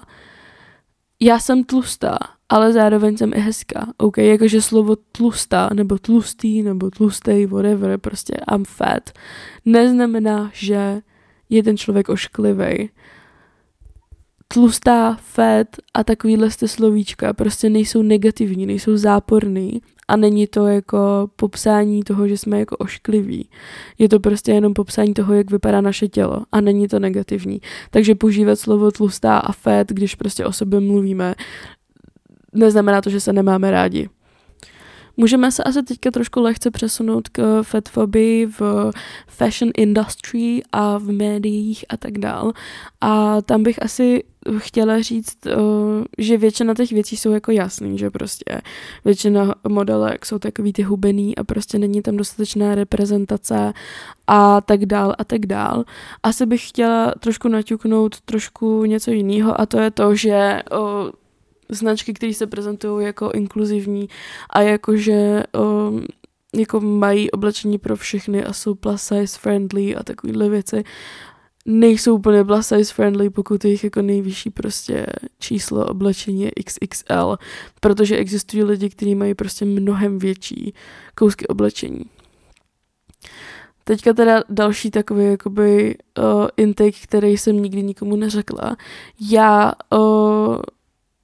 se jako internalizovaně fatfobně sama srovnávám s dalšíma jako tlustýma, často ženama, protože právě v té naší společnosti je nastavený, že jakoby čím menší, tím lepší. Takže já prostě, když mám tričko M-ko, což já většinou tričko M-ko nebo L-ko mám, tak jsem jako, že oh my God, yes, ještě na tom nejsem tak špatně.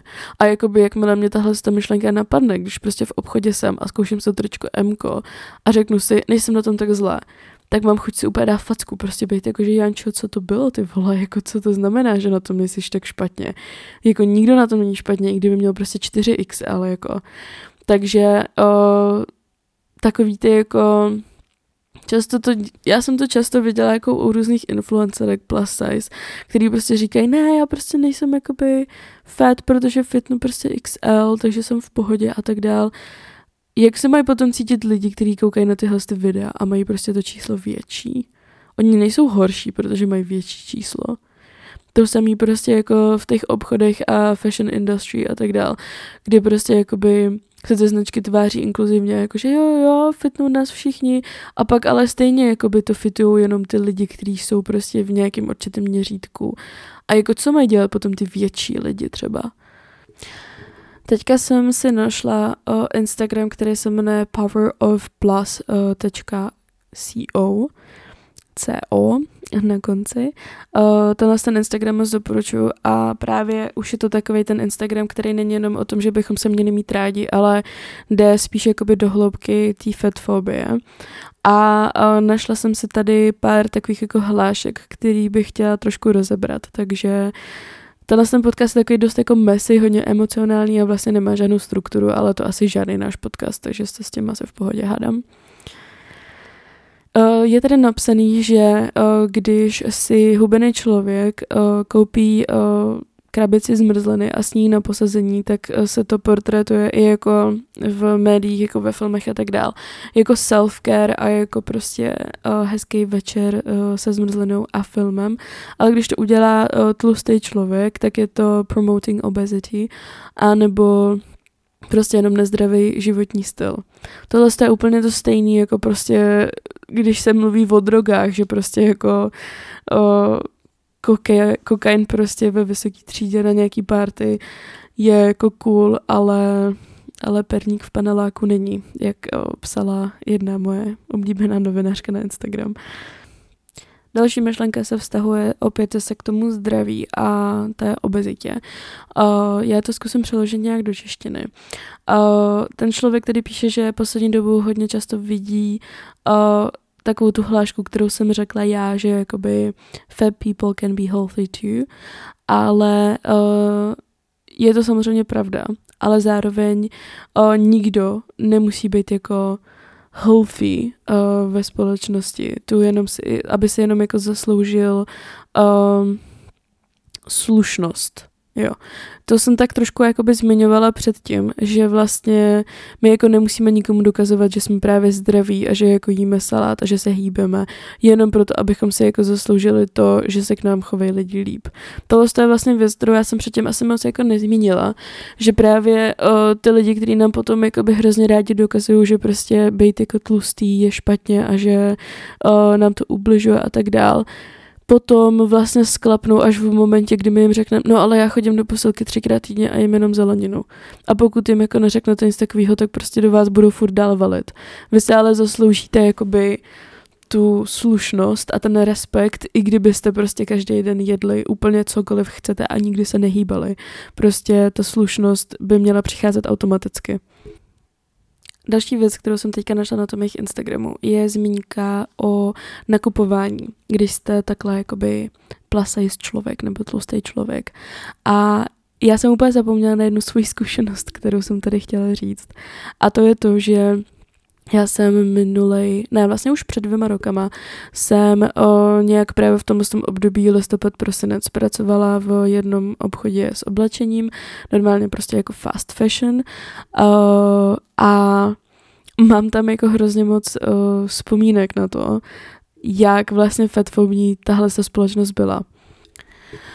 On vlastně jakoby nikdo neudělal nic jako špatného s úmyslem mi ublížit, ale hrozně často se mi dělo, že jelikož já jsem tam pracovala a byla jsem jedinej jakoby tlustý člověk, co tam pracoval, tak za mnou chodily právě takový ty 40 plus ženy, který kupovaly dárky svým dětem a vnučkám, který byly taky tlustý a normálně jako skoro každý den za mnou přišel někdo, ať si něco vyzkouším, aby jako viděli, jestli to jejich tlustým dětem bude. Takže já jsem tam prostě stála spíš jako takový oblíkací tlustý panák, na kterýho si navlíkaly ty svetry, aby viděli, jak to bude vypadat na jejich vnučce. A samozřejmě tohoto se jakoby neobešlo bez různých jako poznámek, že no, ale ona má jako menší zadek, no, ale jako tady máte takhle tlusto břicho a prostě tady to a tak dál a tak dál. Takže já mám jako zkušeností s fatfobií ohledně jako fashion industry sama jako osobních hodně. Ale samozřejmě, že jich mám hodně i jakoby v rámci jako nakupování, jako zákazník. Takže se mi poměrně často stává teďka naposledy třeba 2 týdny zpátky, že prostě jdu do obchodu a ty lidi mi jakoby věnují až jako přehnanou attention a ukazují mi prostě věci, které já jsem třeba jako ani si jako nevyžádala vidět, ale oni prostě ji přinesou jenom proto, že je to moje velikost a tak dál a tak dál. A teďka, kdybych přemýšlela jako já před rokem, bych řekla, ale já mám takovou tu normální velikost, takže se vejdu do všeho, ale jako co mají dělat lidi, to jsou větší než já, taky jsou toho obětí, takže to říkat nebudu. Další takovou věcí, která bude možná trošku hot take, je takový ten trend, jak se ty převážně hubený lidi fotili v pozicích, kdy jakoby jejich tělo vypadá normálně. Tohle je věc, která se jako děje non-stop a ty lidi si myslí, jak je to hrozně jako liberating, že prostě si sednou na tu židli se svýma jakoby fat rolls a budou tam prostě sedět a vyfotí se na Instagram, protože je to takhle, jak jejich tělo vypadá a nepozujou. Ale tohleto jako absolutně vůbec není součástí nějakého jako body positivity movementu, protože to jakoby jenom ukazuje, že jo, hubený lidi taky takhle můžou sedět a tak dál, ale kdy vidíte, aby tohle to dělali jakoby tlustí lidi, tohle se prostě neděje a naopak si opět tenhle ten space pro jakoby to osvobození těch větších těl a pro to bojování za ně zabírají ty hubený lidi. Já jsem na tohle jako dost alergická, i když samozřejmě prostě by se všichni měli cítit tak, jak se cítí a tak dál, tak prostě fakt jakože se ve mně vaří krev, když vidím takový ty hubený lidi, co prostě si sednou na Instagramu do nějaký skřivený pozice, aby bylo vidět, že mají nějaký špičky a vyfotí se jako body positivity, protože kámo, tohleto je prostě platforma pro úplně jiný lidi, než seš ty. Jelikož tenhle ten podcast už fakt dlouhý a nechci vás úplně přehltit spoustou jako negativních emocí, které jsem tady dneska vypustila, tak bych vám řekla ještě poslední příklad, který mě osobně hodně ovlivnil a který si myslím, že ovlivňuje poměrně hodně lidí a potom bych to chtěla už nějak ukončit, i když se ta fatfobie odráží v mnohem víc místech a má to vliv na mnohem víc jako věcí v našem životě, tak si myslím, že tahle z těch několik příkladů, který jsem tady dneska zmínila, celá ta jako šikana a reprezentace v médiích a mikroagrese a tak dál, takže vlastně z toho chápete, jak velký a rozsáhlý problém to je. Poslední věcí, kterou jsem teda vybrala, kterou jsem tady chtěla dneska zmínit, je věc, kterou jsem teda už jako naťukla na začátku, a to je vlastně taková ta jako funny, takový to funny uvědomění, že ty věci vlastně jsou zabudované i jako v součástích jako charakterů, který jsou v médiích, který konzumujeme i jako děti. Když se podíváte na různé Disneyovky, já teda si moc žádný jako nepamatuju, ale je třeba Malá mořská víla a tam je taková ta Uršula, ta fialová frajerka.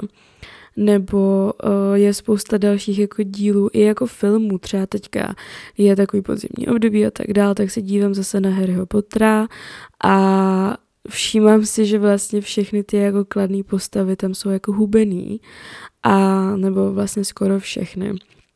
A že třeba rodina toho Harryho, ten strejda a ten Dudley, nebo jak se jmenoval ten bratranec a ta tetička zlá a tak dál.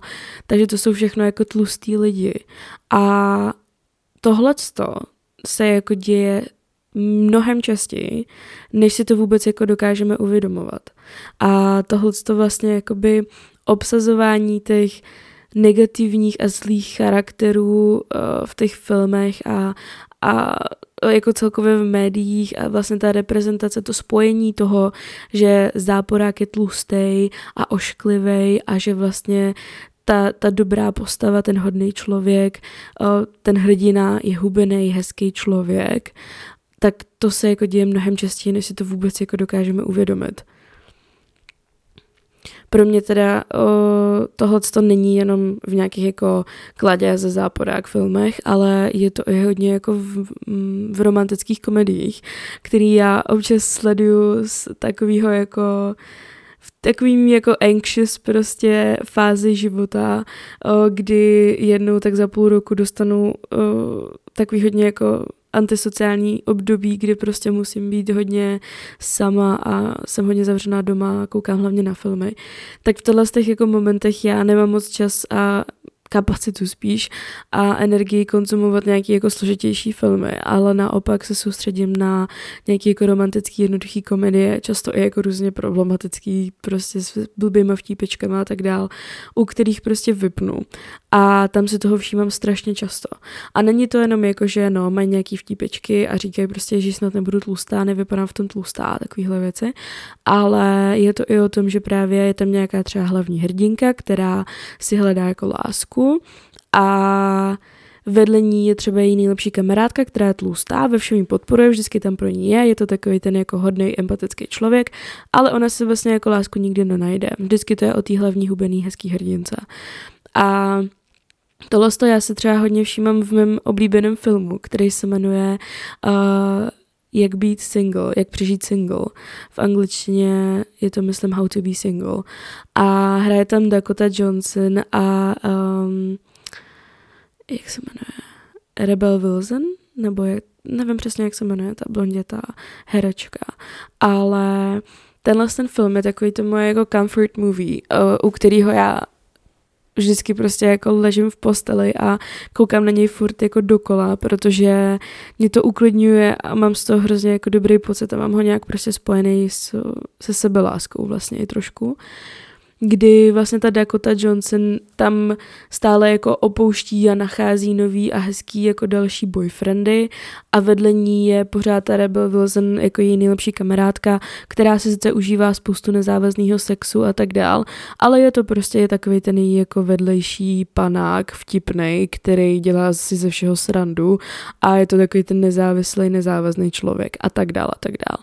Teda jakoby tahle ta herečka, ta Rebel Wilson, hrála ve spoustě takových filmů a potom to jakoby došlo až do momentu, kdy ona veřejně prostě řekla, že musela schodit prostě spoustu kilo a musela fakt hodně zhubnout, aby vůbec jakoby dostala roli nějaký jako postavy, která je trošku jako vážná a není to jenom v nějaký romantický komedii, kde dělá nějaký vtípečky, protože ty lidi právě nebrali vážně kvůli tomu, že je to prostě tlustý člověk. Další film, ve kterém hrála a který mě fakt jako hodně utkvěl v paměti. Já tohle tu herečku mám jako hrozně ráda a ty filmy s ní sleduju strašně ráda. Ne kvůli tomu, že je prostě plus size a že jako je to representation a takovýhle věce, ale kvůli tomu, že je to prostě pro mě takový uklidňující a nevím, prostě to je taková ta romantická komedie, u který vypnete. A ten další film se jmenuje Isn't It Romantic a hraje tam takový ten hezounek herec Liam Hemsworth, se to asi vyslovuje. A ten film je vlastně o tom, že ona je trepnutá prostě v nějakém jako loopu, že je jako najednou v pohádce, protože si myslím, že jí srazí auto nebo něco takového a prostě ona se najednou jakoby probudí v perfektním životě, kdy se do ní zamiluje právě tenhle ten krásný muž a všechno je jako pro ní nádherný a všichni ji obdivují a ona je najednou krásná, i když vypadá furt stejně. Ale prostě se jakoby stane nějaký kouzlo a ona se najednou stane přitažlivá a má krásného muže a tak dále, tak dále. A celý ten film je vlastně o tom, že je do ní jako zamilovaný její nejlepší kamarád, který prostě není jakoby socially nejkrásnější nebo nejvíc atraktivní. A je to její nejlepší kamarád.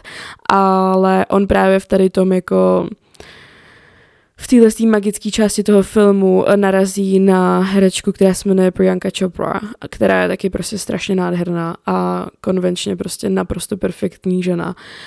A taky se právě jako do sebe zamilujou, i když on je právě jakoby v té society jako člověk, který by nikdy na takhle krásnou ženu neměl.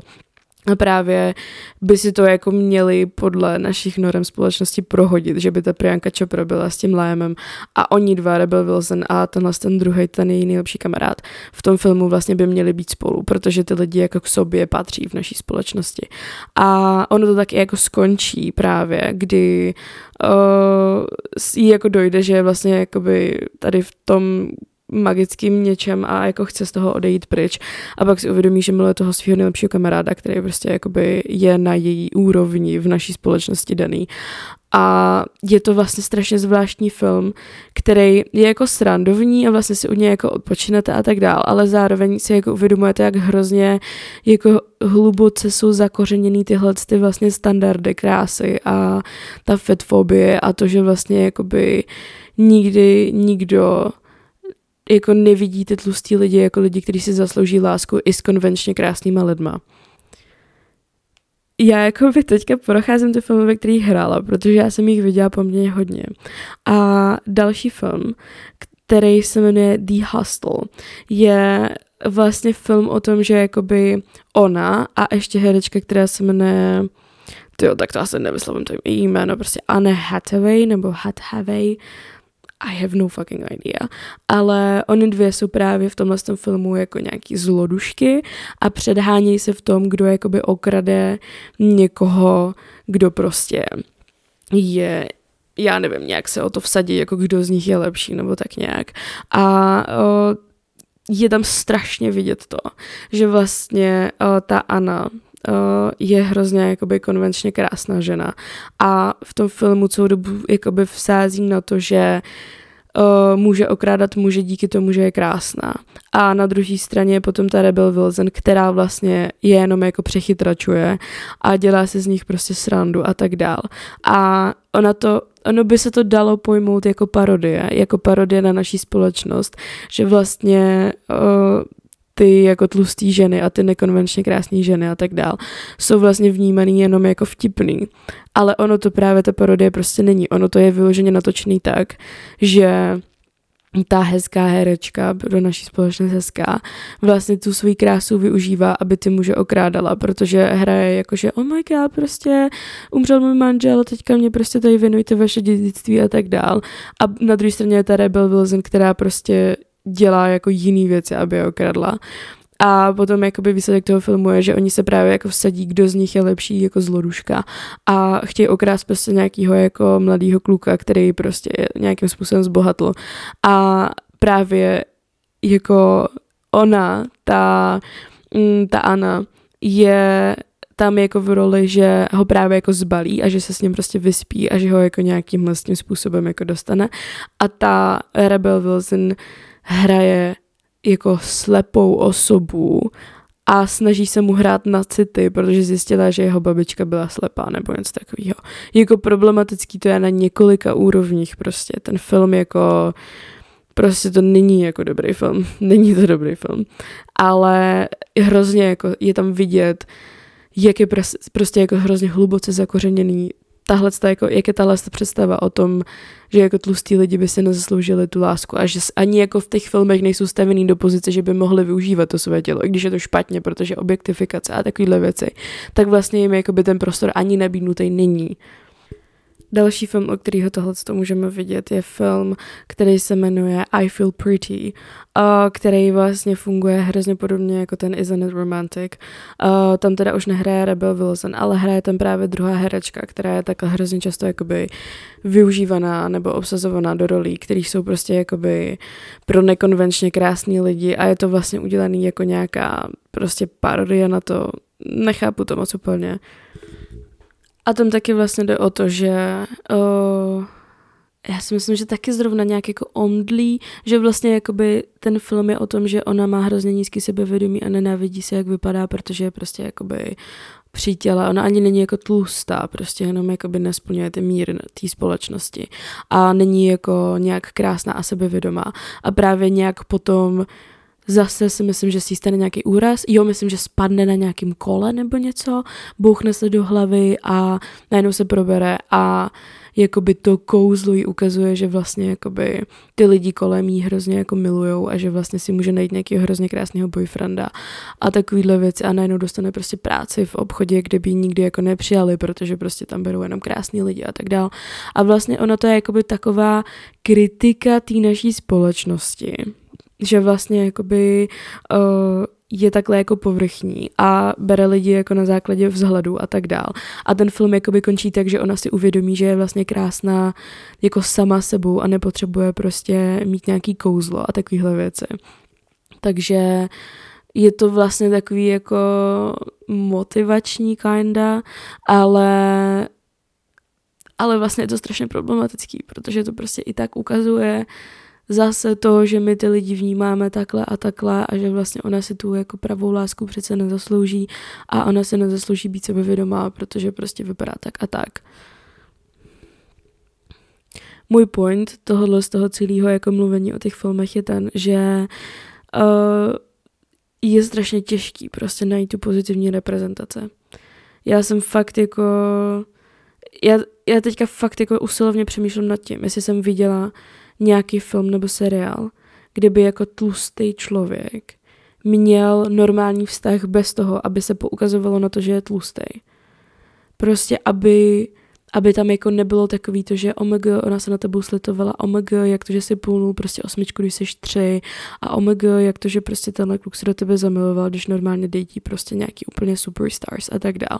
Ono vlastně vždycky tyhle ty věci, jako i taková ta jako moderní popelka prostě a tyhle ty filmy, ono vlastně všechny tyhle jako high school prostě movies, kde je prostě nějaká jakoby ordinary girl, která prostě je zamilovaná do toho top boje tam a který vždycky dítí prostě ty roztleskávačky a najednou se zamiluje do ní a pak prostě spolu odjedou někde nějakým autem a jsou šťastní až do smrti. Tyhle prostě všechny tyhle jako to je takový to jakože motivační, že jo, i když prostě seš jakoby normální holka, tak můžeš půlnout toho jakoby 10 out of 10 týpečka, který prostě hraje fotbal a normálně má jenom roztlaskávačky, ale jakože tím pádem vlastně celá ta pointa, celá ta message všech tahle z těch jako filmů a seriálů, kterými jsme jako konzumovali jako mladí a který ty lidi furt dál konzumujou, je ta, že vlastně jakoby musíte jako vždycky jenom jít za tou attention toho muže a tak dál. A musíte vždycky jenom jakoby, vlastně vaše hodnota je jenom v tom, že teda jste půlnuli toho krásného týpečka, protože jinak jste prostě jenom ordinary girl. Ono tohle je prostě strašně těžký, protože ono v té jako movies industry a v těchto těch věcech to jde tak jako, že step by step mi přijde. Že prostě nejdřív to byly jenom white people, kteří byli prostě hetero a cis. Teďka už jakoby tam je nějaká reprezentace jako people of color a takový ty novější seriály a tak dál. Už prostě se snaží být inkluzivní ohledně jakoby queer lidí a tak dál, ale prostě reprezentace jakoby konvenčně nehezkých lidí a tlustých lidí je pořád úplně jakože bídná. Tohle je, a vemte si, že jakoby to procento té jako společnosti je tak hrozně vysoký v tomhletom, že to je až jako nemožný, že mně přijde, že prostě teď ale přece tam jakoby musí, jako u toho decision makingu a u těch jako v těch jako vyšších mocích samozřejmě taky sedí určitě nějaký nekonvenčně hezký lidi. Tak jak to, že to ani jako nenapadne, že to ani jako neudělají ze sobeckosti prostě. Že se fakt jako by dávají ty beauty standardy na takovou úroveň, že se s tím stále prostě nic nedělá a že jako by ty tlustí lidi tu reprezentaci pozitivní nemají v těch médiích absolutně jako žádnou. Moje pointa teda v tomhle tom je hlavně to, že ta reprezentace není jenom o modelingu. Není to jenom o tom, že vidíte vlastně ty jako plus size modelky a tak jdete do toho HM si prostě ty džíny koupit, protože je má na sobě člověk, který vypadá podobně jako vy. I když je to určitě jako krok dopředu, tak pořád prostě je to nějaký marketing a ty firmy na tom prostě furt vydělávají. Takže super, reprezentace fajn, ale já ji prostě chci vidět i někde jinde. Já nad tím přemýšlím hrozně jako usilovně, ale já jsem asi nikdy neviděla, nebo aspoň si nepamatuju žádný film, kde by prostě hrála tlustá žena, která si našla normální lásku bez toho, aby se upozorňovala na to, že je tlustá a že se tu lásku jako nezaslouží, nebo že to je nějaký zázrak, že se nad ní slitoval a tak dál a tak dál. Představte si prostě vyrůstat v tomhletom. Představte si, že mě je 21 a já jsem 21 let svýho života neviděla pozitivní reprezentace svýho těla. Nikdy, nikde. Tohle to vám úplně změní prostě pohled na všechny tyhle věci, protože vy si jako uvědomíte, že vlastně, když tyhle věci konzumujete, tak jako nikdy se nezasloužíte tu lásku vlastně. To není jenom o tom, že se nezasloužíte lásku, to je o tom, že vy jste jako podřadný člověk. Vy prostě si nezasloužíte tu reprezentaci, nezasloužíte si být jako vážený ve společnosti. Tyhle všechny věci vám ty filmy jako podvědomě říkají a vy jako malá holka, která prostě vyrůstáte ve společnosti, která vás šikanuje, která vás nenávidí, protože máte nějaký typ těla. Tohle všechno máte prostě v hlavě a vyrůstáte s tím a musíte s tím bojovat. Nikdo o tom nemluví, v životě jsem nikdy neslyšela tohle z toho někoho říct a nechápu proč. Nechápu, že se to jako někdo neuvědomuje. Mě při tom nahrávání o těch filmech a o té reprezentaci a o tom, že se jako tlustí lidi nezaslouží lásku, nebo že je pak jako vlastně strašně překvapivý, když se najdou někoho konvenčně krásného, došlo, že já to vlastně mám v životě úplně stejně, že já to vlastně celý život jako žiju a že já s tím mám vlastně strašně moc zkušeností, které mě jako nikdy vlastně nedocházely. A teďka při nahrávání tohoto podcastu jsem se za prvý strašně moc věcí jako vzpomněla a za druhý hrozně moc věcí jakoby mi došlo, že se to fakt jako děje a že to je vlastně zase další jenom jakoby výsledek té fatfobie, která je na mě pokládaná. Já jsem prostě jako nikdy neměla problém s tím vlastně jako dostat nějaký socially a konvenčně jako hezký lidi a já nevím jako proč, jestli jsem jako tak dobrý player nebo prostě jestli jsem fakt jako třeba hezká nebo že se do mě jako ty lidi zamilovali nebo něco takového, ale já prostě od nějakých jako třeba nevím, 17 let, 16 let, jsem vždycky jakoby dostala ty, který jsem jako chtěla. U mě se jako asi nikdy od těch 16-17 let nestalo, že bych prostě nedostala toho člověka, který se mi líbil a mohly to být fakt jako, že prostě i jako konvenčně hezký lidi, ale vždycky se mi aspoň jakoby nějakým způsobem dostala, nebo nějaká náklonnost z jejich strany byla. A co je na tomto vtipný je, že to vždycky všechny kolem mě překvapilo. Že prostě všichni lidi, kteří jakoby věděli, že třeba mám na někoho crush nebo tak potom, když to byl jakoby fakt konvenčně hezký člověk, se mi strašně často stávalo, že bylo jakože, ale ten je fakt jako hezký a já, no je hezký, já to vím, že je hezký a oni úplně, tyjo, tak to je fakt hustý. Jak kdyby vlastně nebylo čekaný, že já dokážu jakoby pulnout někoho, kdo je hot. Chápete? Prostě mě to nikdy vlastně nedocházelo. Já jsem to vždycky brala jako jo, prostě hezký člověk, tak jsou překvapený, že je hezký. Ale proč se ode mě neočekává, že mám hezký lidi, se kterýma chodím nebo spím? Jakože já jsem prostě jako malá, když jsem prostě to sebevědomí neměla v nějaký tý, jako, na nějaký tý základce a začátku střední, tak ano, moje první jako vztahy a sexuální zkušenosti byly s lidma, který sociálně třeba a konvenčně hezký nebyly a hlavně jako by se nelíbily mně, protože jsem měla to sebevědomí tak hrozně nízký, že prostě jsem říkala, jakože OK, beru úplně každýho, kdo o mě má zájem, protože prostě takovéhle příležitost se už nenaskytne a prostě nezasloužím se lásku, takže teďka budu prostě s kýmkoliv, i kdo se mi prostě nelíbí. Takhle já jsem jako uvažovala do nějakých třeba 17 let.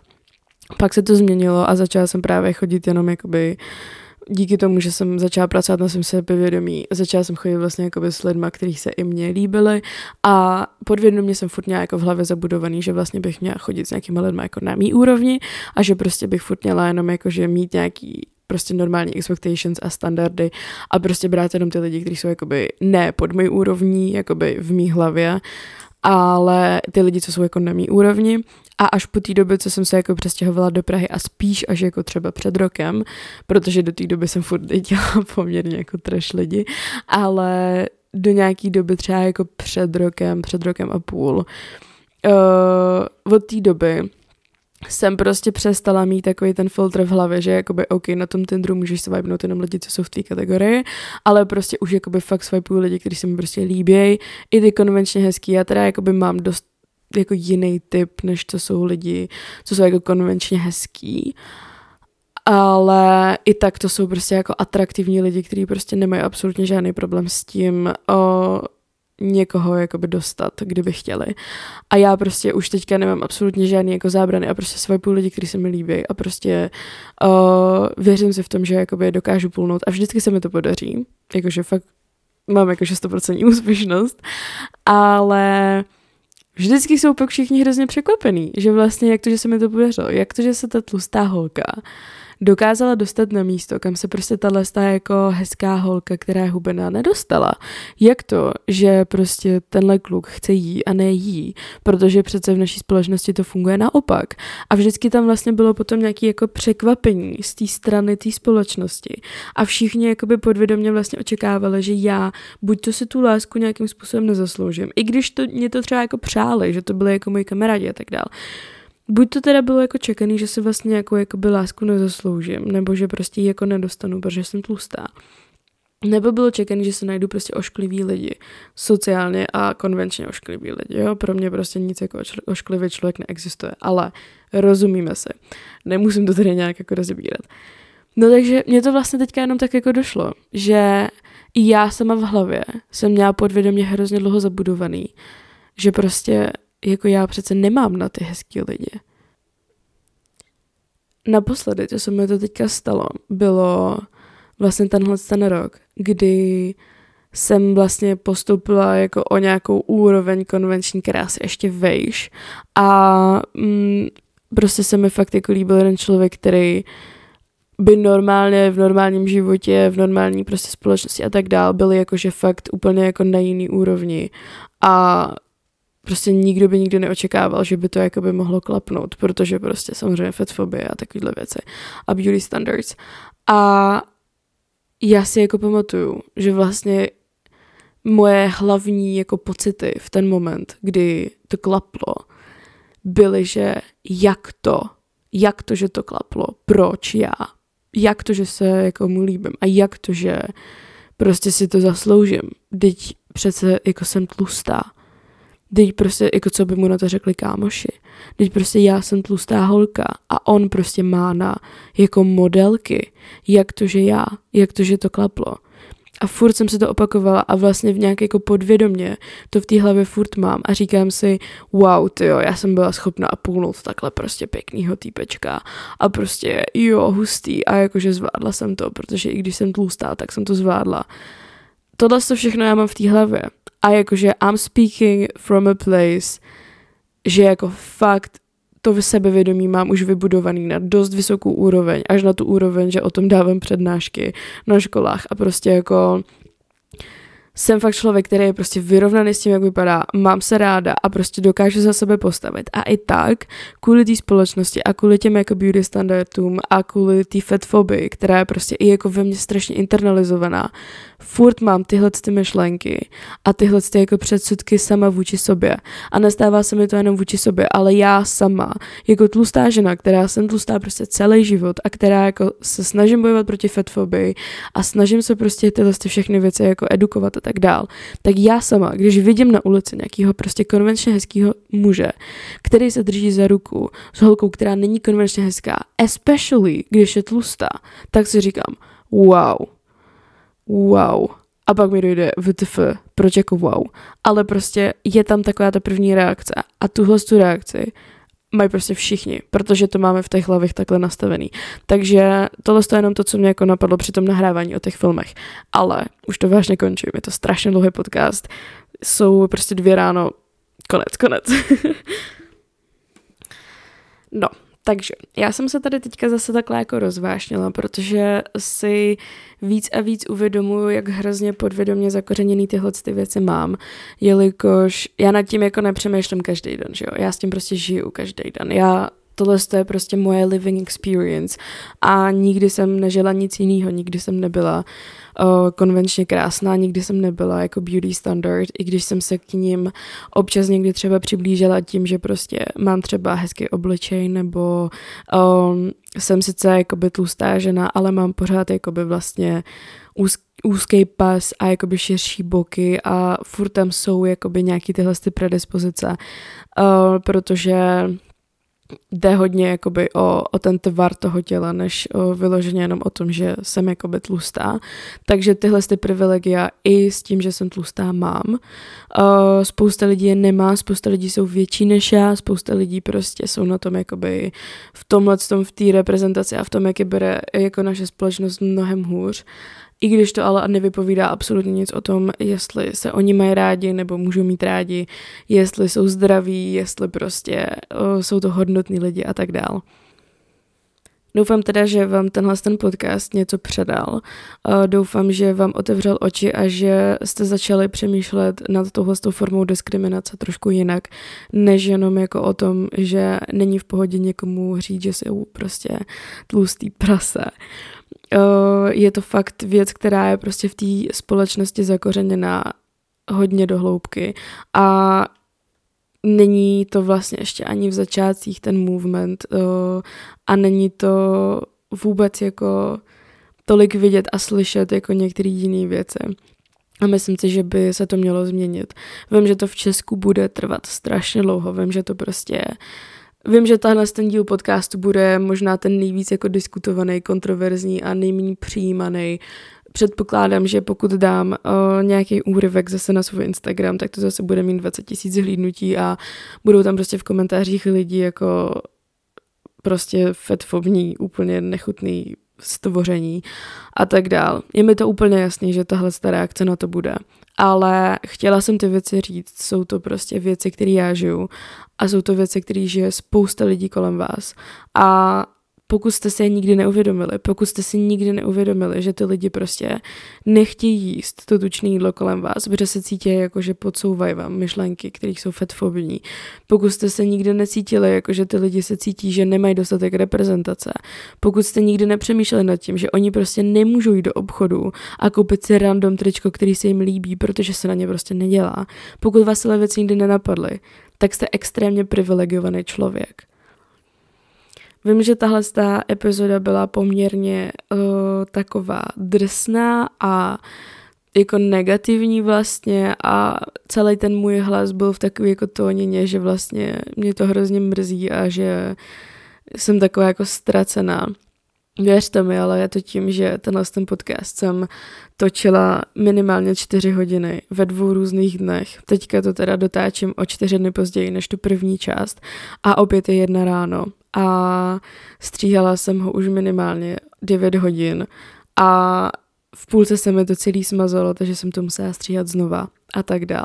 Takže ty jako různý faktory hodně ovlivnily toho, jak se teďka cítím při točení konce tohohle dílu, ale i tak doufám, že vám to něco předalo a že to prostě byl hodnotný materiál na poslech. Ještě jednou teda děkuji za poslech, mějte se moc krásně, už jsem mega unavená, doufám, že se vám ta epizoda líbila, protože mě zabrala fakt spoustu času. Tak jo, uvidíme se nebo uslyšíme se u příští epizody, mějte se krásně a zatím.